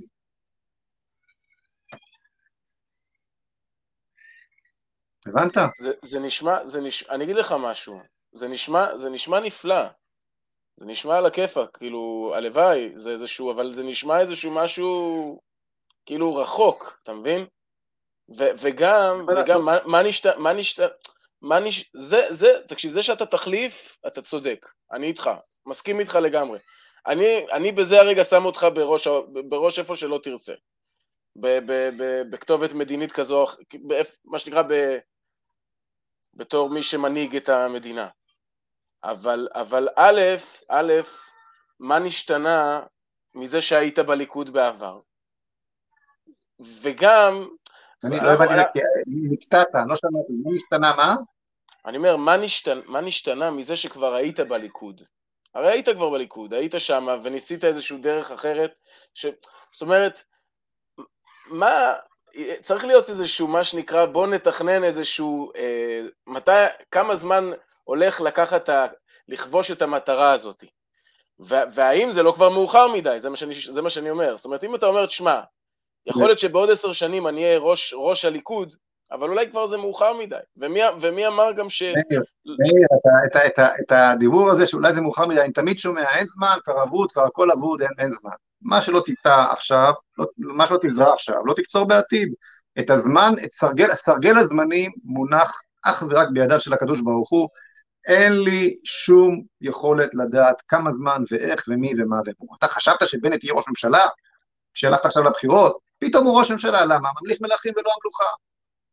אני הקטן, באמת קטן, לא עושה מעצמי חכם גדול ומנהיג גדול או שום דבר, אוקיי? מסתכל ימינה ושמאלה, אומר, אני מרגיש, ולא רק אני, אלפים מרגישים, שאת הנוסחה הזאת שמפצחת את מה שצריך לבצע כרגע בחברה הישראלית, את הנוסחה שמחברת את, ה, את הישראלי ואת היהודי, את המסורת עם המודרנה, את החירות עם הזהות, אף אחד אחר לא מבין, וזו התשובה, זו התשובה למה שקורה כאן עכשיו, בצורה הכי מהותית.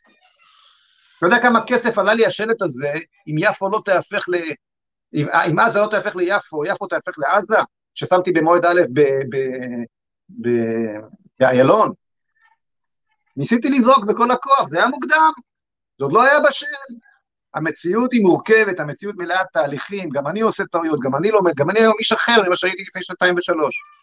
הרבה יותר בשל, הרבה עם ניסיון, תאמין לי, בשנתיים שלוש האחרונות, או ארבע שנים, מאז, מאז, מאז מועד א', אני פייגלין אחר. הרבה יותר בשל. מדובר, פה, מדובר כאן בחתיכת משימה, אתה הקדוש ברוך הוא מעביר אותך תהליכים, שתהיה מוכן אליה. ואתה איש צעיר, איזה, איזה, איזה, איזה, איזה, איזה חוצפה יש לך להגיד לי שאין לך זמן? תתחיל לעבוד בשביל הילדים שלך שאני שומע ברקע. אתה רוצה שגם הילד שלך יגיד אבל כבר אין מה לעשות? אז אני עדיין כוחי במותניי, אומר לך, הנה יש מה לעשות, הנה המסלול, רוצה תתפקד, ותפקוד את כל המשפחה ואת כל החברים, ונגייס כספים, ואני אהיה ראש הליכוד, ואני אהיה ראש הממשלה, וזהו. והלוואי שיבוא מישהו צעיר ומוצלח ממני, שיהיה מסוגל לבצע את המשימה. זה לא אני, העניין, זה לא איזה מגלומניה. זה המסלול. אם היה אפשר לחשוב על משהו אחר, פנטסטי, ניסינו גם משהו אחר. בתהליך אלימינציה, תאמין לי, קשה וכואב, הגענו למסקנה שכן, זה, זה המסלול, נכון להיום, אולי הקדוש ברוך הוא יראה לנו דרך אחרת, אבל זה הדבר היחיד שאני יכול להציע כרגע. לא יצאו לך לרחובות עכשיו, יצאו קהלים קטנים אחרי, אחרי רצח, אחרי חורבן של עוד התנחלות שהייתה כמו שהיה השבוע, מעוז אסתר, כן, אז כבר יוצאים אנשים ככה אוטומטית, ונערים, נערים שעוד יש להם, ילדים, הרי השארנו את ההפגנות לנערים, את יודע, את האידיאולוגיה השארנו לילדים שירוצו לגבעות וזה, הזקנים כבר אין להם כוח, הם כבר יודעים שהם יודעים כמו שאמרתי, אז לא יוצאים. לא, אצלנו זה לא היה הפגנה של ילדים, זה היה הפגנה של בלבטי. זה מה שצריך.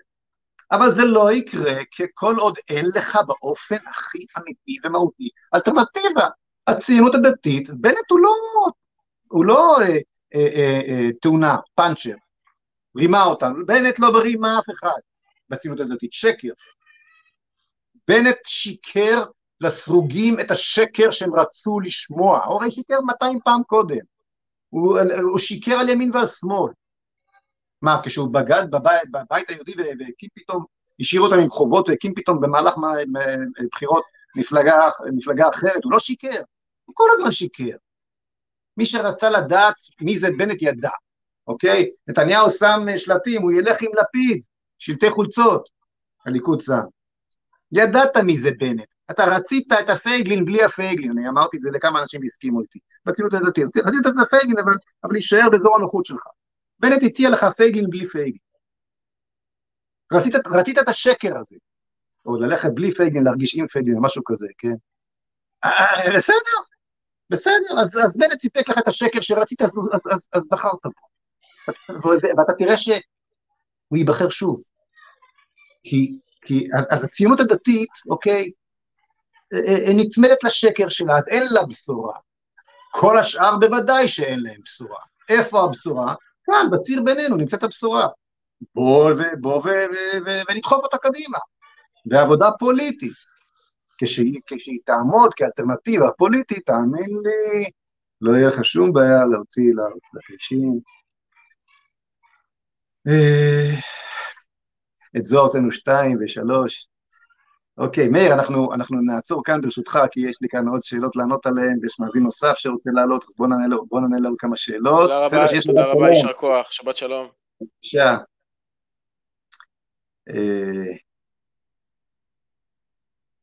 אה, מאיר כהן אומר, ערב טוב, ידועים דברי ליבוביץ', המדינה היא מסגרת ולא ערך בפני עצמו, שאם לא כן, כשמעלים את המדינה, כל מדינה לערך עליון, היא הופכת למדינה פשיסטית. והוא מוסיף וטוען שבמסגרת שנקראת מדינה צריך לצק, שבמסגרת שנקראת מדינה צריך לצק את תוכן, וזאת מהות המדינה, התוכן ולא החומר, והוא צודק לחלוטין. אני ממש לא אה, אה, מעריץ גדול של אה, ליבוביץ', אבל היו לו נקודות מסוימות שבהן אני, יש בינינו השקה מוחלטת ללייבוביץ' ולי. ואני אמשיך וקורא, ולכן שום דבר במדינה הוא, לא קדוש מצד עצמו, אלא אם כן אנחנו פועלים על פי ציוויי התורה, וכמובן היום העם היהודי רחוק מחוקי התורה, וידוע שהמדינה לא קמה בסיס התורה והמצוות, אנא דעתך, זה, זה, אוקיי, אז עם הסיפה של דבריו מאיר, אה, אה, אני לא מסכים. אה, ואומר מדוע. מדינת ישראל היא כלי מקולקל מאוד בשל כפירתה. היא נוצקה, נוצרה מתוך מהות של כפירה, כפירה בברית שבין הקדוש, בין עם ישראל באלוקיו, הציונות שניסתה לייצר יהודי חדש וכדומה. ויחד עם זה, ובו זמנית, מדינת ישראל היא המכשיר למימוש ריבונותו של עם ישראל בארצו. וכשעם ישראל הוא הריבון בארץ ישראל, אין קידוש השם גדול מזה. אז יש כאן דבר היפוך. אוקיי? ולצד הזה לייבוביץ' לא מתייחס. העובדה הכל כך מדהימה, שיהודי בימינו לא יכול להיות פליט. באמת, מדינות אירופה לא צריכות לקבל אליהן שום פליט יהודי מאוקראינה. למה? כי כבר יש לה מדינה, קוראים לה מדינת ישראל. בהגדרה, יהודי לא יכול להיות פליט. כי מרגע שהוקמה מדינת ישראל, וחוקק חוק השבות, אז מדינת ישראל שייכת לכל יהודי בעולם. הוא לא חייב לממש את הפוטנציאל שלו, יכול לגור איפה שהוא רוצה, אבל יש לו מדינה בפוטנציאל לפחות, פוטנציאלית. מעצם הגדרתו כיהודי. אז תחשוב, אה, יש מי ששאל, תחשוב, מאיר כהן, סליחה, תחשוב איזה קידוש השם זה. לכל יהודי יש חלק בארץ ישראל, באמצעות מדינת ישראל, המקולקלת. אז יש כאן קידוש השם וחילול השם, ואומר הצד אורי צבי גרינברג, הוא כתב את הסט הזה, כן, אומר, פותר את הדיכוטומיה הזו על ידי כך שהוא על ידי משפט מדהים, הוא אומר, אנחנו נאמנים למדינה על מנת לחולל במהפכה. מי נותן לך רשות לעלות על רכבת שדוהרת אל התהום? הגשר, כמו הגשר על נהר קוואי שם, מפוצץ, הנוסעים והנהג לא יודעים, מי נותן לך רשות לעלות על הרכבת שמדינת ישראל נוסעת לתהום? הציונות הכפרנית נוסעת אל התהום, היא כבר מאבדת את הנגב, היא, כן, התהליך הולך, הוא כזה ש... תברח, ואתה עוד קורא לאנשים לעלות לארץ הזאת, להיות נאמנים, מי נותן לך, באיזה רשות, איזה זכות יש לך לעלות על הרכבת הזאת?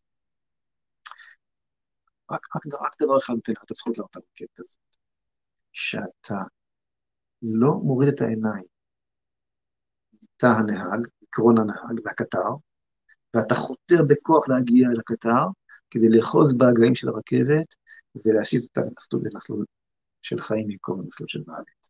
אם יש לך חתירה שכזו, אז מותר לך לעלות על הרכבת ולהיות נאמן לרכבת, כן? יש, יש טעם ברכבת, בתנאי שאתה חותר להנהגתה של הרכבת. זה. אחרת נברח מפה.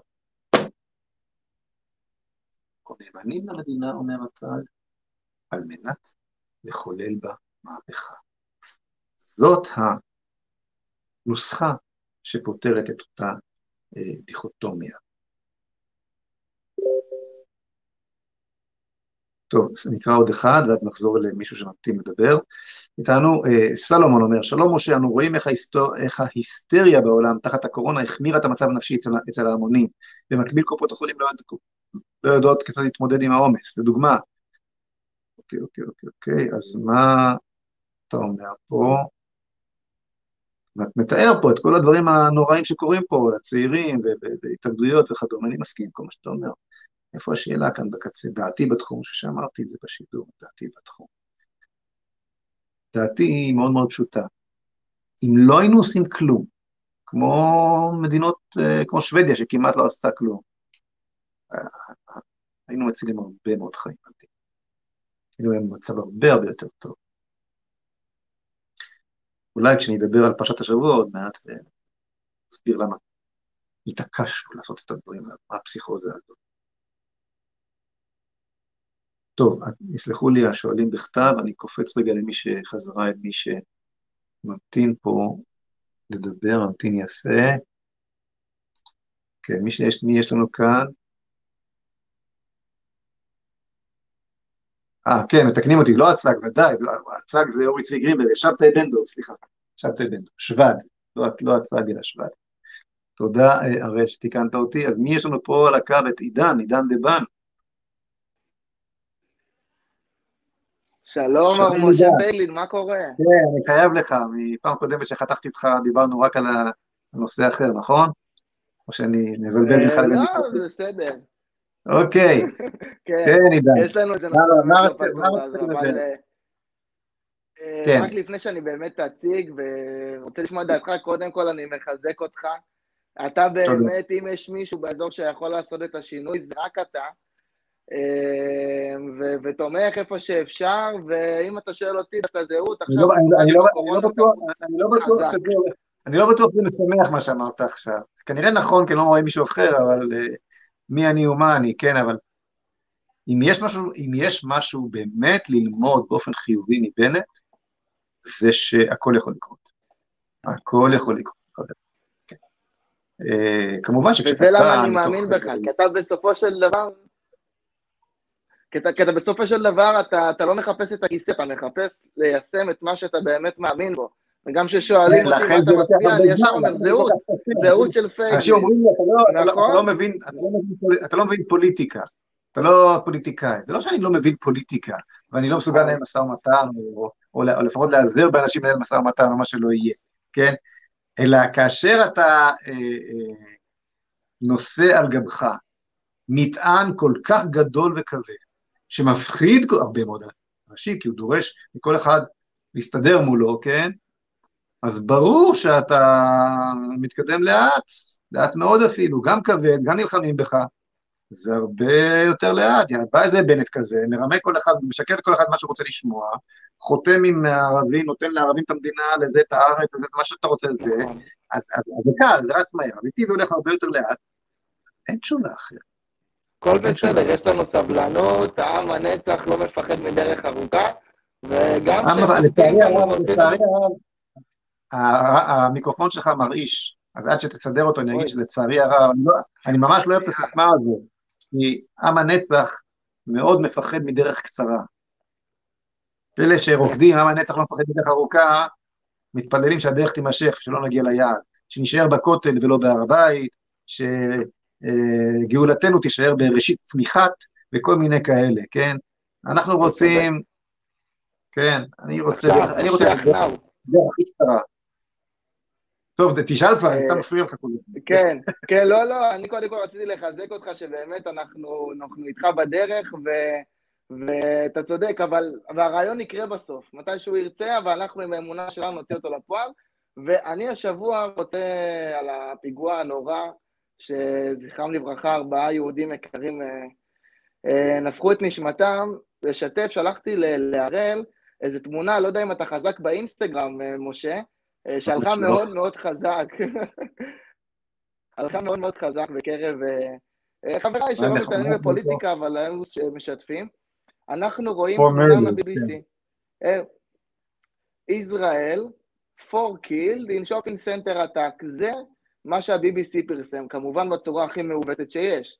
אז כל החבר'ה הישראלים, הפרו-ישראלים, שמאוד ציונים, הם תיקנו, עשו מרדר, וזה לא סתם עתק, אלא טרור עתק. ולדעתי, יש פה השתקפות של מה שמחזיק את הציונות מלממש את עצמה, וזה בדיוק מה שאתה אומר תמיד, ונראה אתה מאוד תתחבר, אבל זה לא רק העיבוד צדק, אלא זה קידוש הגישה של עם ככל העמים. כלומר, כל הזמן הישראלי חושב מה חושבים עליו, מה האומות תמיד, אנחנו צריכים לצייר טוב ולהיות כמוהם, והנה תראו, אנחנו בסדר, הקמנו מדינה אה, קצת מיוחדת, קצת שונה, רק היהודית היחידה בעולם, אבל אנחנו כמוכם, אנחנו ממש בסדר, תחשבו עלינו, תראו כמה יפה אנחנו מתנהגים. וזה בדיוק הבעיה, שאנחנו לא מנסחים לעצמנו באוטונומיה מוחלטת, ב-state of mind, להיות גוי קדוש, ו- ולנסח את המדינה שאמורה להיות כאן. ודרך אגב, גם מדינה, לגבי השאלה הכתובה שקד... שקראת קודם, המלכות, שביקשנו מלכות בימי שמואל, אמרנו, תן לנו מלך ככל העמים. למרות שהיה לנו כבר מלך, המלך הכי טוב בעולם, זה שברא את העולם. וככה לסיום, כי אתה הרבה פעמים אומר, וסתם אה, אולי גם אה, זה יעזור לחבר אחרים, שאתה אומר המדינה, המדינה היא יהודית לפני דמוקרטית, רק יהודית. ואני מבין את מה שאתה אומר, אבל אולי יותר נכון להגיד שהמדינה היהודית האמיתית היא הדמוקרטית ביותר. אין דמוקרטיה יותר מבורכת ממלכות שמיים. זה לתת למציאות להתפתח באופן חופשי. אז זה סתם ככה אה, לסיום. אה, אני רק אוריד את דבריך לקראת המציאות, מהאידאות שאתה מדבר עליהן, שאני כמובן מסכים, אבל בתרגום הפוליטי המעשי, אני כתבתי פעם מאמר שנקרא דמוקרטית משום שהיא יהודית. בול, okay? אוקיי? נכון. וזה מדהים לראות שככל שהמדינה הופכת יותר דמוקרטית במרכאות ופחות כן. יהודית, כך היא למעשה פחות חירותית, יותר רודנית. אני יכול לומר לך כמי שישב בהרבה תאי מעצר, ומעצר זה הססמוגרף או נייר הלקמוס המובהק ביותר של חירות. איך שמה למטה מתייחסים במדינה. אז היום המצב הרבה יותר גרוע ממה שהיה בימי זו ארצנו. מצב חירות האדם בישראל הרבה יותר גרוע, מאז שהוספנו את ה"ודמוקרטית". אוקיי? שווה לחזור ולקרוא את המאמר הזה דמוקרטית משום שהיא, משום שהיא יהודית, הוא חושב שהוא מופיע בספר הזה, מלחמת החלומות עכשיו. רואים? כן. בספר הזה מופיע גם המאמר הזה. אה, טוב, בסדר עידן, תמיד כיף לדבר איתך. יאללה, שישאר כוח ושיהיה... מה זה? כן. אני אומר, תמיד כיף לדבר איתך, תודה רבה. תודה רבה ותודה על פועלך. הסברתי לקודמך מה התנאי שיהיו הפגנות. כן. מה צריך כדי שיהיו הפגנות. והלוואי ויהיה זו ארצנו נגד הקורונה, הלוואי שיהיה לנו את האומץ שהיה לכם חבר'ה, אז קראתי בספר... זה בעצם אותו סיפור, בעצם אותו סיפור, למה אין תו גם מאותה סיבה. טוב, תודה רבה עידן, אנחנו נאמר כמה מילים על הפרשה ונקשר אותה לאקטואליה. תראו, השבת היא שבת פרה, פרה אדומה. אנחנו קוראים את העניין של פרה אדומה, שעליה אמר שלמה המלך, אמרתי החכמה אבי נפלאה ממני, זאת אומרת, יש אה, זו מצווה שאי אפשר להבין אותה, היא מטהרת את הטמאים ומטמאת את הטהורים, וממש שם הולך עם הסיפור של הפרה האדומה, אף אחד לא מבין, אפילו החכם באדם, שלמה המלך, לא הבין. כלומר, ישנה מצווה שלכתחילה אין בה שום היגיון, ולכתחילה אנחנו לא אמורים להבין, אלא רק לעשות, גם החכם באדם לא יבין, אנחנו אמורים לקיים פשוט כי ניתנה לנו על ידי בורא עולם. מה צץ לי בתודעה כשאני אומר את הדבר הזה? למה אני רוצה לקשר את זה? לקורונה כמובן, איך מקשרים את פרה אדומה לקורונה. תראו, הזכרתי קודם את מערכת הוויירס האמריקאית. במערכת הזו, שכבר עכשיו מדווחים בה למעלה מ-20 אלף מתים, הרבה יותר מ-20 אלף מתים להערכתי, כשאני לפני חודשים הסתכלתי, זה היה 20 אלף, זה כנראה כבר הרבה יותר. במערכת הזו, כשהיו מדווחים 10, 10, 15 מקרים בעבר, הורדו חיסונים מהמדף. היום, 20 אלף, והזריקות האלה נמשכות, אף אחד לא אכפת. מה קרה שפתאום כולנו מתעקשים על הזריקה הזאת, למרות כל מה שאיננו רואות? מה זה הסיפור פה? למה פעם, כשפיתחו חיסון, זה לקח 10-15 שנה, והיום צ'יק טוב, חברות אומרות, מעכשיו למעכשיו, כן, צ'יק צ'אק. מה הסיפור? אז פעם כשפיתחו תרופה לפני 30 ו-40 שנה,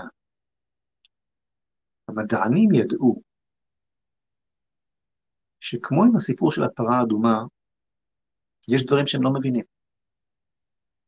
יש אלוהים, הוא נותן להם להציץ אל חלק מאוד מאוד קטן של המציאות. הייתה להם ענווה בפני המציאות. מציאות היא שמו החילוני של הקדוש ברוך הוא. הייתה להם ענווה בפני, הם הבינו שלעולם הם לא יבינו הכל, שהבריאה המופלאה הזו של האדם, של הפיזיולוגיה, של הביולוגיה וכולי, ככל שאתה יודע יותר, אתה, אתה מבין רק כמה שאתה לא מבין, אוקיי? ולכן חשבתי שמצאתי תרופה, אבל אני חייב לתת את הזמן לקדוש ברוך הוא לומר את דברו, לומר למציאות, לומר את דברה. ניסוי, והמתנה, ובדיקה, ודיווח, וללכת על בהונות, עד שהמציאות, לא רק השכל שלי שפיתח את התרופה, אלא גם הפידבק מהמציאות, מהקדוש ברוך הוא, בורא עולם, אוקיי? תגיד לי, כן, אתה הולך בדרך הנכון. אבל כשאיבדנו את זה, כשאנחנו הפכנו את עצמנו בעידן הפרוגרסיבי לאלוהים, אנחנו המציאות, אנחנו הבורא, אנחנו נשלוט כאן, מהנגיף הכי קטן ועד לאקלים, עד האטמוספירה, כן? מלוא כל הארץ כבודנו, אז לא צריך את הענווה הזאת בפני המציאות יותר. ובמציאות רודנית, וכשאין אלוהים, אז מתו עשרים אלף, אז מתו עשרים וחמישה מיליון. איך אמר אברהם לאבימלך? רק אמרתי, אין אלוהים במקום הזה, והרגוני. כשאין אלוהים, יש מוות. עיין ערך הקומוניזם ומה שהוא עשה. עיין ערך הפרוגרסיביזם, שהוא בעצם קומוניזם מודרני, מה שהוא עושה. כן? אז זה ההקשר. כשאנחנו מדברים על מצוות פרה אדומה, ואנחנו אומרים, למה אני צריך לקיים מצווה שאין שום סיכוי שאני אבין אותה, כי אפילו החכם באדם לא הבין אותה? זה בדיוק העניין. כדי שנזכור שאנחנו לא אלוהים, שאנחנו באמת לא מבינים. ושיש אלוהים, ושיש חיים, ושאלוהים נתן את החיים, שיש ערך לחיים, לקדושת החיים, ולצלם אלוקים. וכשיש חשש. לחיים, מיד לוקחים צעד לאחור, לא, ממש, לא ממשיכים באיזשהו בולמוס כזה, שהורג אותנו. שבת שלום.